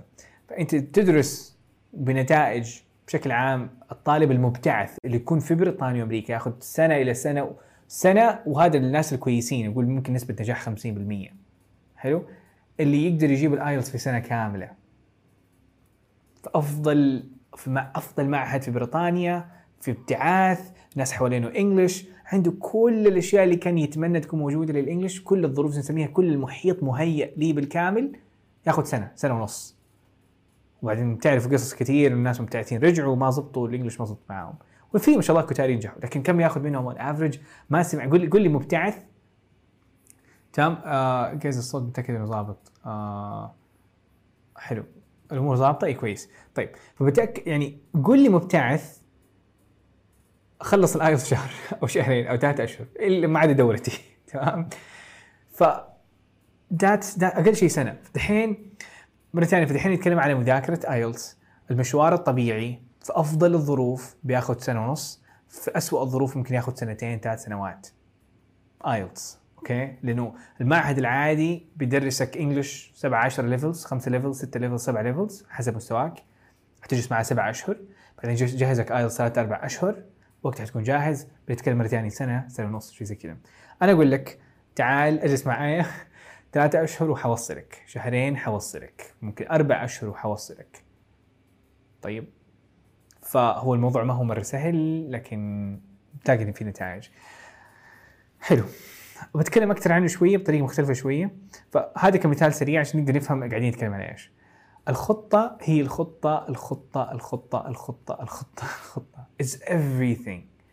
لأن الخطه فكرتها أنا صراحة شغال على مشروع يعني بحاول إنه اضبط الأمور أكثر لكن فكرة إنه مثلا في منصة الدوره أنا ما يمديني أحط لك كل شوية هنا مقطع استماع مقطع استماع استمع دحين استمع دحين. لأن كل واحد له ظروفه كل واحد له ايامه كل واحد له ما يمدي يقول لك استماع برنامج صوتي بعدين قراءة بعدين نشوف الدرس. فأحد المنصة عبارة عن دروس ورا بعض.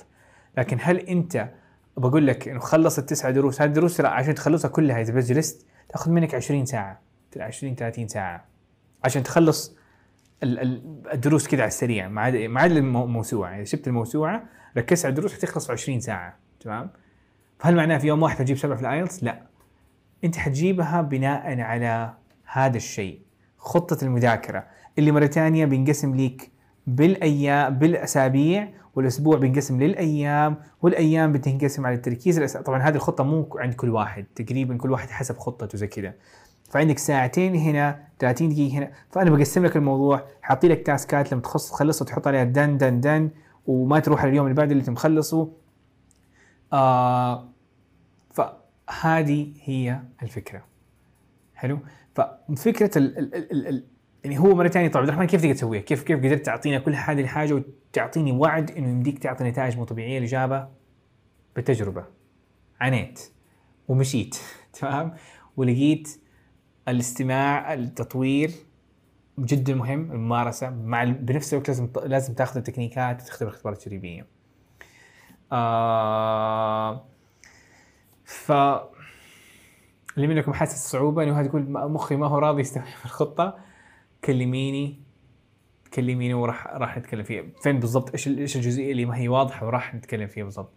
آه أنا في اليوم الخامس لسه آسم فاطمة استمري عليها. طيب. آه نرجع مره ثانية نرجع مره ثانية طب عبد الرحمن عن تجربة الحمد لله مئات مئات مئات المشتركين الحمد لله معي دحين. نسبة نجاح اذا قلت لي عبد الرحمن مشيت على خطة المذاكره الناس اللي مشوا على الخطة وحققوا الدرجة 97.4% فإنت منت إذا أنت استثناء احتمالية إن تكون استثناء احتمالية جدا جدا جدا قليلة. لكن المشكلة هنا كثير من الناس بلاحظوا إنه يا ما فهموا الخطة صح و... فأسألني بليز اسألني. إذا في في مشكلة في الموضوع أو في عندك سؤال في الخطة اسألني. ومرة ثانية كثير حاسس كثير منكم يحتاج إنه اساله آه كثير من الناس بيخربوا الخطة لأنه فكرة إنك تمشي على الخطة الصح شوية معقدة نوعا ما. لكم بحاول هذه الأيام إنه أحاول أخلي الموضوع أسهل. حطيت لكم روابط في الخطة الإلكترونية. تضغط عليها على طول يفتح لك الدرس بدل ما تدور في الدرس بين 500 حاجة. في البداية تحس إن الخطة شوية معقدة لكن هي الخلطة. Worth it إنك تمشي عليها لكن حتلاقي نتائج مو طبيعية إذا مشيت على الخطة. تمام. بعض الأحيان زي ما بعضهم قال عبد الرحمن الخطة تاخذ مني أكثر من ثلاث ساعات. طيب خلينا نقول أنا قلت لك عبد الرحمن آه خطه ثلاثة أشهر خلينا نقول ناخذ منك ثلاثة أشهر أو أربع أشهر مقارنة بسنة ونص. إيش اللي حتصير؟ يعني كفكرة كبيرة إيش اللي ممكن يصير؟ مثلا في خطة حقت ثلاث ساعات بتاخذ منك هو المفروض ما تاخذ منك ممكن أربع ساعات خمس ساعات بالكثير مو أكثر من كذا لكن بعض الحين في بعض الظروف شفت إنه ركزت على الدروس أو ضفت دروس كثيرة تاخذ تاخذ وقت أطول بكثير. أو بعضكم ما فهمها صح تاخذ عليها وقت من وإلى. لكن فكرة إنه نفترض إن worst cases إنه عشان تمشي على الخطة بتاخذ منك نص شهر زيادة وأسبوعين زيادة وكم يوم إضافي أو إن worst case شهر كامل زيادة مع إنه أنت ماشي صح وبتذاكر ثلاث ساعات يوميا زي ما اتفقت معايا. طب بتقارنها بإيش؟ بتقارنها بسنة ونص. تمام؟ زيادة شهر؟ لا في دقيقة. فالأمور مرتبة. فلا تخوف نفسك إنه أوه أوكي الخطة خربانة ما حدث لا دقيقة. وبعض الحين إيش يصير؟ عشان أشرح لكم فكرة. إنه نزل الخطة عندك بعض الأحيان تاخذ منك وقت أطول خصوصا في البدايات عشان تفهم الفكرة. بعض الاحيان الاستماع بياخذ منك وقت أطول. بعض الاحيان ما تحب توقف في النص وتجلس مستمتع بالاستماع وتجلس لفترة طويلة جدا مع إنه كان المفروض تجلس حرفيا 30 دقيقة. أو تحس إنه لازم تخلص الدرس قبل ما تروح اللي بعده. ممكن تاخذ منك إضافة لكن حاول إنك تمشي على الوقت. تمام؟ فهو تركيزك على إنك تخلص المهمة واحتمال حتخلص ثلاث ساعات ممكن ياخذ شوية ممكن تأجلها تر- تركز اليوم بعده. فما هو عيب؟ بالتالي نرجع للخطة. فما هو عيب إنك ما تخلص اليوم الأول في اليوم الأول؟ إذا فعلا كان في إنك حرفيا إذا أنت أعطيت ثلاثة ساعات وحسيت عبد الرحمن ما خلص اليوم الأول ممكن ياخذ منك يوم ثاني بعض الأحيان. خصوصا في هذا هذا هذا الجزئية. في جزئية إتمام دروس قسم الاستماع بعض الناس بياخذ منهم وقت أطول من هذا هذه الجزئية. لأنه كثفت دروس. بعض الأحيان أضيف دروس فتتكثف تكون أكثر من الخطه أصلا. ما تكون محسوبة. مع إنه خطة المذاكر حسبت بالدقيقة عشان أتأكد إنها ماشية صح وما تخبص عليكم أو ما يكون زي ما قلت قبل شوي إنه اليوم الواحد ياخذ يومين. تمام؟ لكن فكرة إنه بحاول مرة ثانية ممكن تكون تكون بعض الناس يكونوا سريعين بعض الناس يرجعوا بعض الناس ما يكونوا مركزين فيرجعوا كل شوية بتتكلم رف استيميت فما هو عيب إنه مرة ثانية إنك ما تخلص اليوم الثاني بالضبط في اليوم الثاني. عشان كذا ما سميت يوم الأحد يوم الاثنين يوم الثلاث يوم الربوع. ما ينفع تروح وكمان القاعدة الثانية ما ينفع تروح اليوم الثاني إلا وأنت مخلص اليوم الأول كله. يعني ما ينفع تقول سيب حفظ الكلمات أسحب عليها خليني أروح اليوم الثاني لأنه اليوم يوم الاثنين. لا ما ينفع. خلص هذه حتى لو أخذ منك إن شاء الله لو أخذ منك ثلاث أيام. نفترض إنك أخذت سحبت على على أخذت ويكند كذا في النص. طيب مثلا أخذت ويكند في النص فحاول إنك دحين توقف آه تبدأ من اليوم المكان اللي وقفت فيه لا تسوي skip لليوم هذاك كله. ونصيحة آه دائما نسحب حفظ الكلمات فاطمة انتبهي. لا حفظ الكلمات بنسبة شوية اعتبرها كبروتين اللي عنده في خطته. اللي ما عنده ف ونصيحة لا تضغط نفسك فوق اللازم 100% إذا عندك ثلاث ساعات وثلاث ساعات هي ال max ما عندك وبتحاول تقدر عليه ركز عليها. آه إيوه فعلا. باين كثير منكم بيلخبط في هذه الجزئيه إنه كيف أبدأ فيها طب أروح اليوم اللي بعده ولا ما أروح؟ لا هو الهدف منها مركز على الأيام. حاول تخلصها ممكن تاخذ ساعة إضافية ساعتين. that's it ومرة ثانية مو لازم تكون ثلاث ساعات ورا بعض. تقدر تقسمها. أنا ذاكر 8 ساعات. amazing ما شاء الله. طيب فكل واحد على حسب يومه. حاول مثلا يجي يوم فجأة يكون عندك يوم أنت مضغوط فيه. طب لا تقول أنا ما بذاكر IELTS لأنه ما عندي ثلاث ساعات. لا أقول okay خليني اخلص جزء من اليوم الرابع. أخلص نص ساعة من اليوم الرابع أو أخلص الاستماع في اليوم الرابع. حلو؟ لأنه في النهايه الخطة معتمدة على إيش؟ الخطة معت- معتمدة على ساعات المذاكرة وانك قاعد تعطي الوقت للمشروع هذا الآيلتس قاعد تعطي نفس الوقت في الاستماع. تمام؟ اللي هو تقريبا 25 ساعة لكل لكل درجة يعتمد على التطوير اللي عندك. آه اللي منكم سحب ويقول عبد الرحمن أنا سحبت طيب إيش أسوي؟ تيجي ترجع وتكمل المكان اللي وقفت فيه من الخطه اللي منكم مثلا خلص الدروس وسحب على الباقي حط صح على الدروس وارجع من اليوم الأول. الأشياء اللي خلصت حط عليها خلصتها والأشياء اللي باقي كملها. حفظ الكلمات ومدري إيش ومن وإلى. روان تقول الترجمه تاخذ وقت طويل that's okay okay. لكن it's okay 15 دقيقه خلصيها ووقف في المكان. مو لازم تكمل المقطع الصوتي في الاستماع كله. لا 15 دقيقه وقف فيه خلاص. وبكره كمل المكان اللي وقفت فيه؟ تبي في مكان معين. الحفظ يتنسى. that's completely okay إذا حفظت شيء ونسيته طبيعي جدا. لأنه أنت قاعد تمارس ولما تمارس حفظ الكلمات مرة ثانية ما بنركز عليه ما هو شيء أساسي في. فحفظ الكلمات إنك تحفظها وتنساها جزء طبيعي والمفروض يكون موجود. لأنه حاجة طبيعية. لما تمارس لما تسمع وتقرأ ولما حتمر باختبارات تجريبية تقول oh هذه الكلمة اللي حفظتها قبل ثلاث أيام. oh okay طيب خلاص وضحت. فبتبدأ النسيان يقل يقل وترسخ الكلمات وتبقى عندك. هل الكلمات مهمة؟ إذا موجودة في خطة مذاكرتك كلمات أحفظها لأنها فعلا حتساعد. حتساعدك في خص- خصوصا قسم الكتابة والقراءة. آه وهذه أكثر الكلمات شيوعا اللي تيجي تتكرر في الآيلتس بشكل بشكل عام لكن ما يحتاج تحفظها صم. مو ما يحتاج المفروض ما تحفظها صم. تحفظها بالوقت اللي موجود في نص ساعة احفظ كلمات قد ما تقدر. خمس خمس كلمات حفظتهم ممتاز راجعهم انتهت القصة. لا تركز عليها ولا تقول أوه لازم اكون مدري إيش. لا تستعجل على النتائج لأنه نتائج حفظ الكلمات والممارسة والاختبارات التجريبية حتجيك زي كذا. أول أسبوع تلاقي نفسك oh wow صرت أحسن. الأسبوع الثاني تحس الموضوع العكس تماما okay؟ رجعت زي ما كنت تقريبا يعني أحسن لكن ما هو نفس الارتفاع اللي كنت متوقع ونفس الشيء. بعدها قبل أسبوع بشوية قبل الاختبار ما شاء الله تحسن رهيب it's going amazing باقي الاختبار ثلاث أيام oh my God اتحطمت okay؟ الاختبارات التدريبية بدل تنزل فيها وتبدأ تتوتر وما أنت عارف. لكن في النهاية that's how it works. فما هو مشوار ما هو مشوار إنك حبدأ زي كذا كل يوم حتوقع نفسي حتطور نفس الشيء بنفس ال... كل أسبوع ألاقي نفسي بتطور بنفس الشيء. هو حتلاقي نفسك قاعد تتطور 100% لما تقارن نفسك بالبداية لما تقارن نفسك مقارنة صحيحة. إنه أول كنت أجي الشهر أحفظ 100 كلمة وأتطور ربع ملي ودحين الحمد لله بتطور تطوير ملحوظ. يمديني أقرأ يمديني أسمع يمديني أفهم الكلام اللي قاعدين يقولوه. ف إيه ففي تذبذب في النهاية لكن التذبذب هذا للأفضل. يعني إذا تلاحظ النقطة الأولى هذه شيك معي هنا إنه مثلا أنت بديت هنا حلو؟ فأنت مستواك حيكون هنا بعد أسبوعين مع إنه أنت نزلت. يعني أنت الأسبوع الأول لقيت نفسك نقصت مثلا سواء في اختبار تجريبي أو إحساسك الشعور الداخلي اللي اللي موجود جوا بتحس إنك نقصت مرة. بعدين حتلاقي نفسك يا إنك زي ما أنت أو نفترض إن worst case إنك حسيت نفسك في الاختبار التجريبي نزلت شوية. لكن هل هذا النزول تقارنه مع البداية يعني هل أنت صرت كان ما كان أصلا ما إذا ما دخلت دورة IELTS كنت أفضل أو دخلت الاختبار مباشر بدون ما تذاكر حتكون أحسن؟ لا طبعا. فكرة بعض هنا إحنا نحس إنه حاجة بسيطة بسببها نكنسل الفكرة كلها. هذه فكرة سخيفة مرة. يعني دقيقة. يعني مثلا أنا أنا جلست ذاكرت 10 ساعات 12 ساعة أو 30 ساعة whatever ولقيت بسبب إنه أنا ماني ماني ماني ملاقي النتائج الأولية أو نفس سرعة طلوعي في البداية ماني ملاقيها. بعدين أسيب اكنسل المشروع كله اكنسل مذاكرة ال IELTS طب دقيقة لا. هو هو المفروض اللعبة كذا فلا تخاف ولا تتوتر من والى طيب أحد يقول عبد الرحمن ما أنت ملاحظ إنه قسم الاستماع ال- الليفلز عندك مختلفة والمستوى المبتدئ أصعب؟ هو صراحة يعتمد على الناس.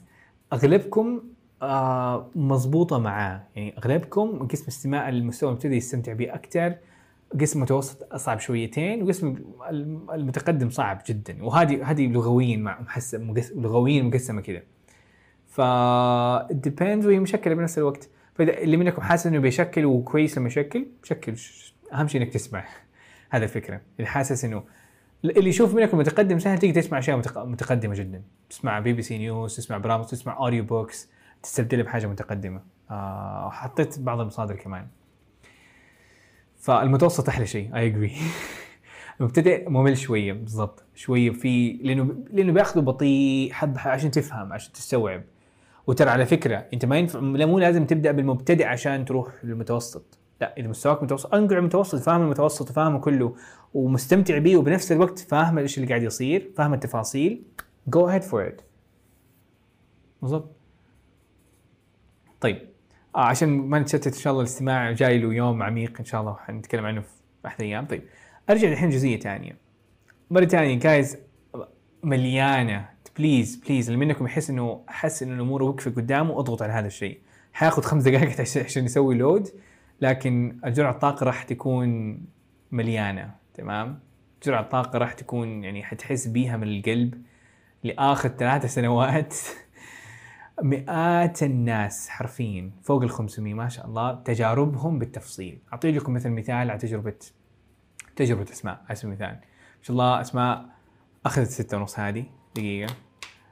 أيوه أسماء ما شاء الله أخذت ستة ونص هذه. آه هدفها يعني فكرة ألخص لكم يعني تجربة أسماء. قصتها كانت 15 سنة ما ما مارست لغة إنجليزية ابدا فكانت مدمرة تماما. آه هدفها كان ستة ونص حققته في أول اختبار. آه ما شاء الله معنا كان آه دخلت دورات مدري إيش ومشيت وما ما ضبط حاجة لكن جلست خمسة أشهر في الدورة. فلاحظوا ممكن أخذ أطول بشوية من مثلا احتمال انه أعطيته خطة ثلاث مدري كم ما أتذكر. لكن احتمال أتذكر انه أعطيته خطة ثلاث أشهر أتوقع. احتمال كبير جدا. تمام؟ آه ما أذكر الحين بالضبط وفاتني الحين. فحلو خطة ثلاث أشهر اخذته في شهرين إضافة اضاف إضافية سواء إنها مثلا سحبت فترة أو آه إيوه فأنجزت خطة ثلاث ساعات دراسية بعدين سويت خطة ثلاث ساعات بعد ما خلصتها بعدين سويت نص شهر آه ونص لأنه كان لازم تختبر. والحمد لله جابت ستة ونص. آه إيش خلاصه تجربتها كمان. تتكلم عن استماع والقراءة والكتابة اختبارات تجريبية جدا جدا أساسية لأنه هذا العمود الثالث دائما أتكلم عنه. آه كانت تحاول قد ما تقدر لأنه IELTS تحسه بحر، تطوير ال English تحسه بحر. فأنا بالنسبة لي قاعد أقول لك إنه ركز على الهدف. تمام؟ لا تركز على إنه تتقن اللعبة وتكون مختم اليوم وتختم البرنامج، أهم شيء إنك تقضي الوقت، أنا بالنسبة لي يهمني إنه أنت ماشي على الخطة وماشي على الوقت على ال- على الأند يقول لك نص ساعة استماع، فنص ساعة استماع لا, لا تسمع ثلاث دقائق ثلاث ساعات لأنه المقطع ما خلص أهم شيء إنك تجلس الوقت أهم شيء إنك تسمع فما هو منهج ما هو الاختبار جاي المقطع الدرس الأول الدرس الثاني. شايفين الأمور معتمدة بشكل كبير على الممارسة الإنجليش بنس- بنسبة مرة مرة كويسة. آه... طيب حلو. نيجي نكمل الجزئية اللي بعدها. آه... فإيوه فهذه هذه بالنسبة لتجربة تسمع على السريع. تجربه محمد؟ طب ما شاء الله اللي منكم شاف الكرت هذا اللي ضبطت لكم. هو محمد حرفيا ما شاء الله got the exact thing and even better أكثر منها. ف محمد باختصار يحاول يقول انه حرفيا آه... ستة ونص من أول مرة حرفيا أول محاولة ما كان متوقع انه كان مشي على الخطة 100% وقال زي ما عبد الرحمن وعدتني ومشيت على الخطة أخذتها 100% وح- و- ولقيت الدرجة. فمسألة وقت وثبات في المذاكرة مو شطارة ولا حظ. آه، إيش كمان؟ إيوه that's it قال إنه خدمة تصحيح ساعد في قسم الكتابة فاللي عن قسم الكتابة خدمة تصحيح is the thing حيساعدك بإذن الله بقوة. that's it تمام؟ حلو اللي منكم قاعدين يسأل عبد الرحمن. فهذا هذا مث- أمثلة مليانه guys بالكيلو موجوده عندكم. الفكرة اللي بحاول أقول لكم إنه أنا يعني الحين أنت دخلت الدورة حلو؟ فانتهت اللعبة. ما حسوق لك حلو؟ ما أبغاك تدخل معايا في دورة IELTS مرة ثانية. already موجود عندك الدورة. اللي أنا أبغاه دحين وأنا قاعد أكلمك حرفيا أبغاك إنك توصل من كل قلبي. انتهت القصة. فأنا ماني هنا عشان أقول لك نسبة نجاح الدورة 97 عشان أقول لك oh أشترك معي في أنا هنا قاعد أقول لك إنه أنت منهم. احتمالية إنك طبعا مره ثانية إيش ال 97 اللي فين اللي عبد الرحمن الاثنين ونص هذه فين راحتي واقول لي الفضايح حقتك. طيب هو أنا أتوقع نص بالمية هم فعلا الناس اللي كانت عندهم مشكلة. حلو؟ الواحد بالمية الناس اللي يقول لك عبد الرحمن أنا مشيت وأنت مدري إيش. ما ما مشي صح. أنا عارف ما مشي صح لكن يقول لك أنا مشيت و... فما ما بدي أقول لك لا أنا عارف إنك أنت ماشي ماشي على الخطة فقلت خلاص. أنت قلت ما انت, ما أنت ماشي على الخطة خلاص. إيش نسوي لك؟ آه تفضل نرجع لك المبلغ وكل حاجة و... آه من وإلى. لكن فكرة اللي, كانت هنا إنه إنك إذا أنت مشيت على خطة جايز أنا ممكن قلت 99% ما أدري ما حبالغ و... لكن حتلاقي نتائج واضحة. ونفترض إنه أخذ منك شهر إضافي ونص شهر إضافي عشان تكمل الخطة. مع مثلا الدروس اللي موجودة ودروس الحل الإضافية اللي موجودة مثلا في الدوره ف تقارنه بخمسة عشر سنوات بتغير حياتك صح؟ فأول حاجة نبغى نمشي على الخطة وإذا الخطة بتاخذ وقت please لا لا تتحطم ولا توقف. والخطة كلها عليك تبي تضغط على ال link تفتح تسمع لنفس هذا الوقت. بتوقع الحين كثير منكم يقول عبد الرحمن فاهم الخطة فأتمنى إنها الحين وضحت لكم الحين فكرة إيش الخطة إيش وضعها كيف تمشي فيها وضحت أكثر وإذا عندك أي سؤال أنا موجود. And that's it guys. صراحة آخر جملة ترى دائما دائما أقولها إنه لا تعتمد في حياتك على الحماس الحماس زي ما أنت شايف حتكون مرة رهيب وبعدين حينزل. بعدين حيطلع مرة ثانية أكتر وحينزل. تحتاج إنك تستخدم الإصرار كبديل أفضل. تمام؟ آه وحيستمر معاك حيساعدك. الحماس متغير ما تقدر تتحكم به ممكن مثلا تجلس في أفضل ورشة وخلاص ما إيوه في الورش حتكون موجودة أنا موجود لكن آه حاول إنك تاخذ تحتاج الجزء هذا تحتاج الإصرار بشكل جدا كبير. And that's it guys. أتمنى إنكم استفدتوا اليوم. يعني حاجات سريعة مرة على اليوم. آه خلاص خلصت. حلو. خلاصة الورشه اليوم إنه ما أنت متحمس بتطفش كل هذه الأمور. صح I understand ال IELTS ممل المذاكرة مملة صعبة كثير من الناس يرجعوا يذاكر من البداية. لكن ذكر نفسك بهدفك الكبير بالطموح أصلا اللي خلاك تحط ال IELTS قدامك وش الأشياء اللي راح تصير وش اللي ما تصير. حط أولوياتك قدامك أبدأ يومك بالشيء الأساسي. هذه الاشياء حتساعدك. من ناحية التشتت زي كذا تحكم بجوالك مربع الأولويات خد في يومك إنه أنا كيف قاعد أقضي يومي وتتحكم به بشكل active okay هذا مربع ثالث ما مهم ومباراة ما هي مهمة وكنسل الموضوع أركز على IELTS أحسن. تمام؟ بالنسبة لي إنك خايف من النتائج جايز أعطوني بديل. طيب قول لي عبد الرحمن هذا الشيء اللي سويته في دورك غلط. بليز قل لي. please فاهم علي يعني فكرة حمد يعني أنا ترى حاخذ وحتقبل وحغيره ترى. لأن إذا قلت لي أنا حغير ما ما بقول لك ما ما, ما في غلط. أقول لك ممكن في شيء صعب ممكن في طريقة بشرحها بطريقة مختلفة. عشان كذا تشوفوا أشياء بتتغير في الدورة وحتتغير في الدورة وتتطور في الدورة.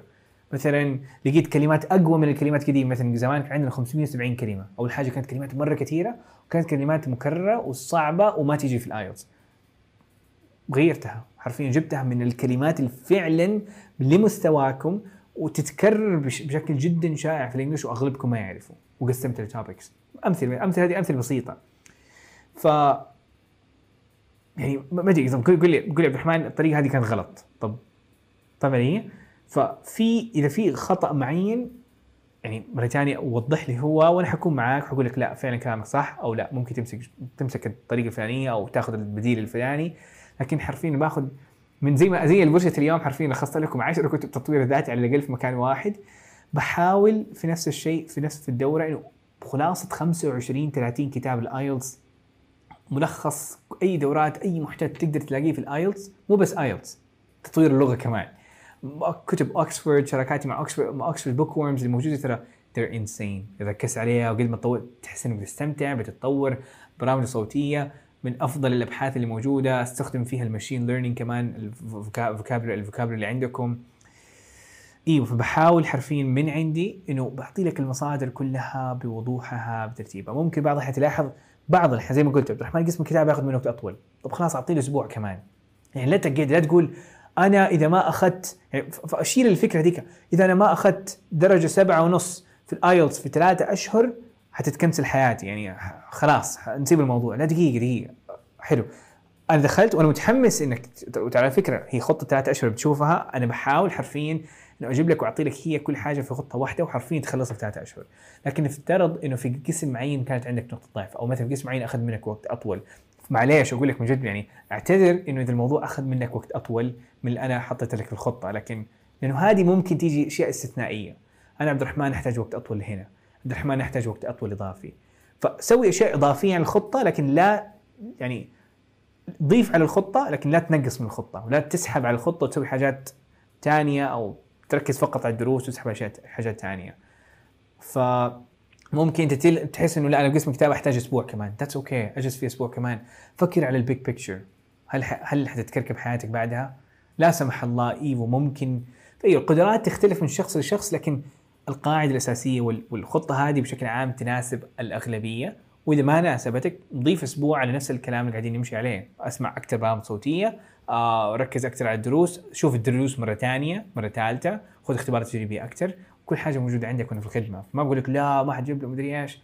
ف لا حتناسبك الخطة. و إيوه لا تركز على الدروس وتنسى الخطة وتنسى تطوير اللغة لأنه هي ثلاث أشياء مع بعض. هي دائما ثلاث أعمدة. ودائما الثلاث أعمدة لما تجيبهم مع بعض تلاقي التطور. يعني أنا بالنسبة لي خلطتي حقت ال آه، خلطتي حقت البيك ومدري إيش الخلطة السحرية هنا اللي موجودة عندي هي هذه. وبقول لكم بقول دائما لكل الناس بالشفافيه ما أعرف ليش من المعاهد مشيت الموضوع هذا.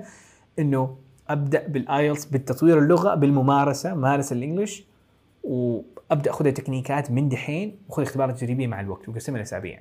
وهذا الشيء أنا بتكلم عنه بشكل علني يعني لكن في الدورة بتكلم عنه بشكل عملي وتفصيلي أكثر وبالخطة وبالتفاصيل هذه. ففي نتائج وإذا أخذ منك أسبوع إذا الموضوع طول لكن ما حت عم مستحيل تيجي فترة تقول عبد الرحمن جلست معك وجلست معك أكثر من الوقت اللي أنت قلت لي هو وما لقيت أي نتيجة أو لقيت نفسي صرت العكس. مستحيل.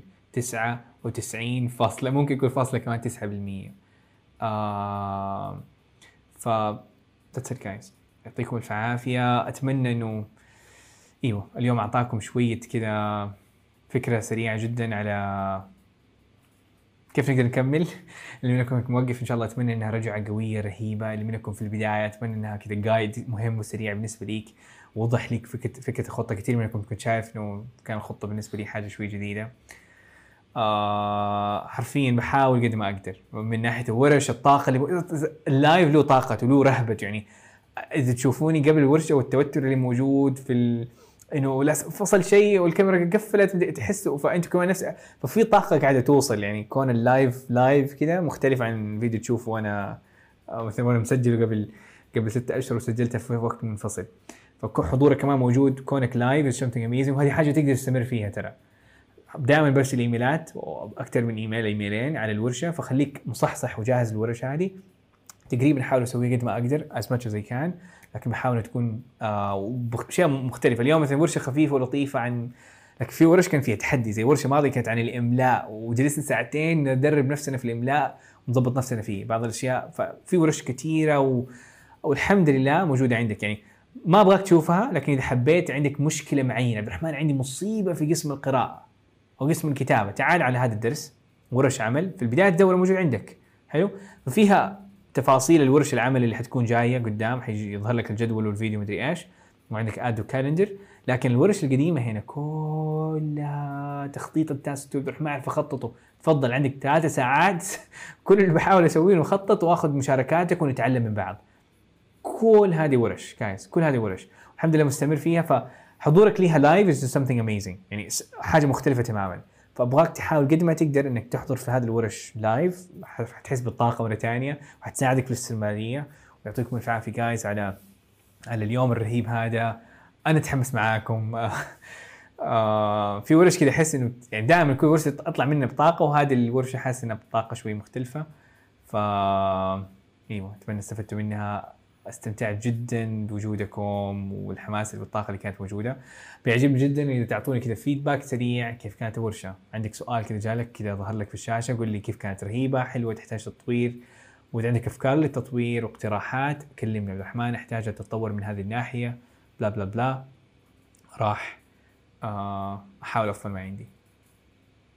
صراحة يعني وفكرة دائما أنا بستخدم المهارات الهندسة الحاسب بقوة. بحاول دائما ما هي ما هي معقد إنه اخذ أفضل اقتراحات احطها في سيستم وأقول هذا الاقتراح اتكرر أربع مرات. نحاول نمشي عليها. مرة مقدر فاطمة على كلامك يعطيكم ألف عافية صفوان أروى آه فاطمة everybody أحمد يعطيكم الف ألف عافية. آه وليد علي إبراهيم really means a lot. كلامكم يعني لي كثير شايف اليوم من فيدباك حقكم الحمد لله كانت حاجة كنتوا تحتاجوها من القلب آه والحمد لله ربي وفقني إنه قدرت اتكلم باللي أقدر عليه. آه ففي خدمة جايز مرة ثانية باللي أقدر عليه. يعطيكم الف عافية ونشوفكم إن شاء الله على خير. ومع السلامة في أمان الله. وأي أسئلة أي صعوبات اجان حاولوا ترسلوا لي وأنا معاكم. حبة بحبة خطوة بخطوة بإذن الله. باللي أقدر عليه مرة ثانية. يعطيكم العافيه في أمان الله.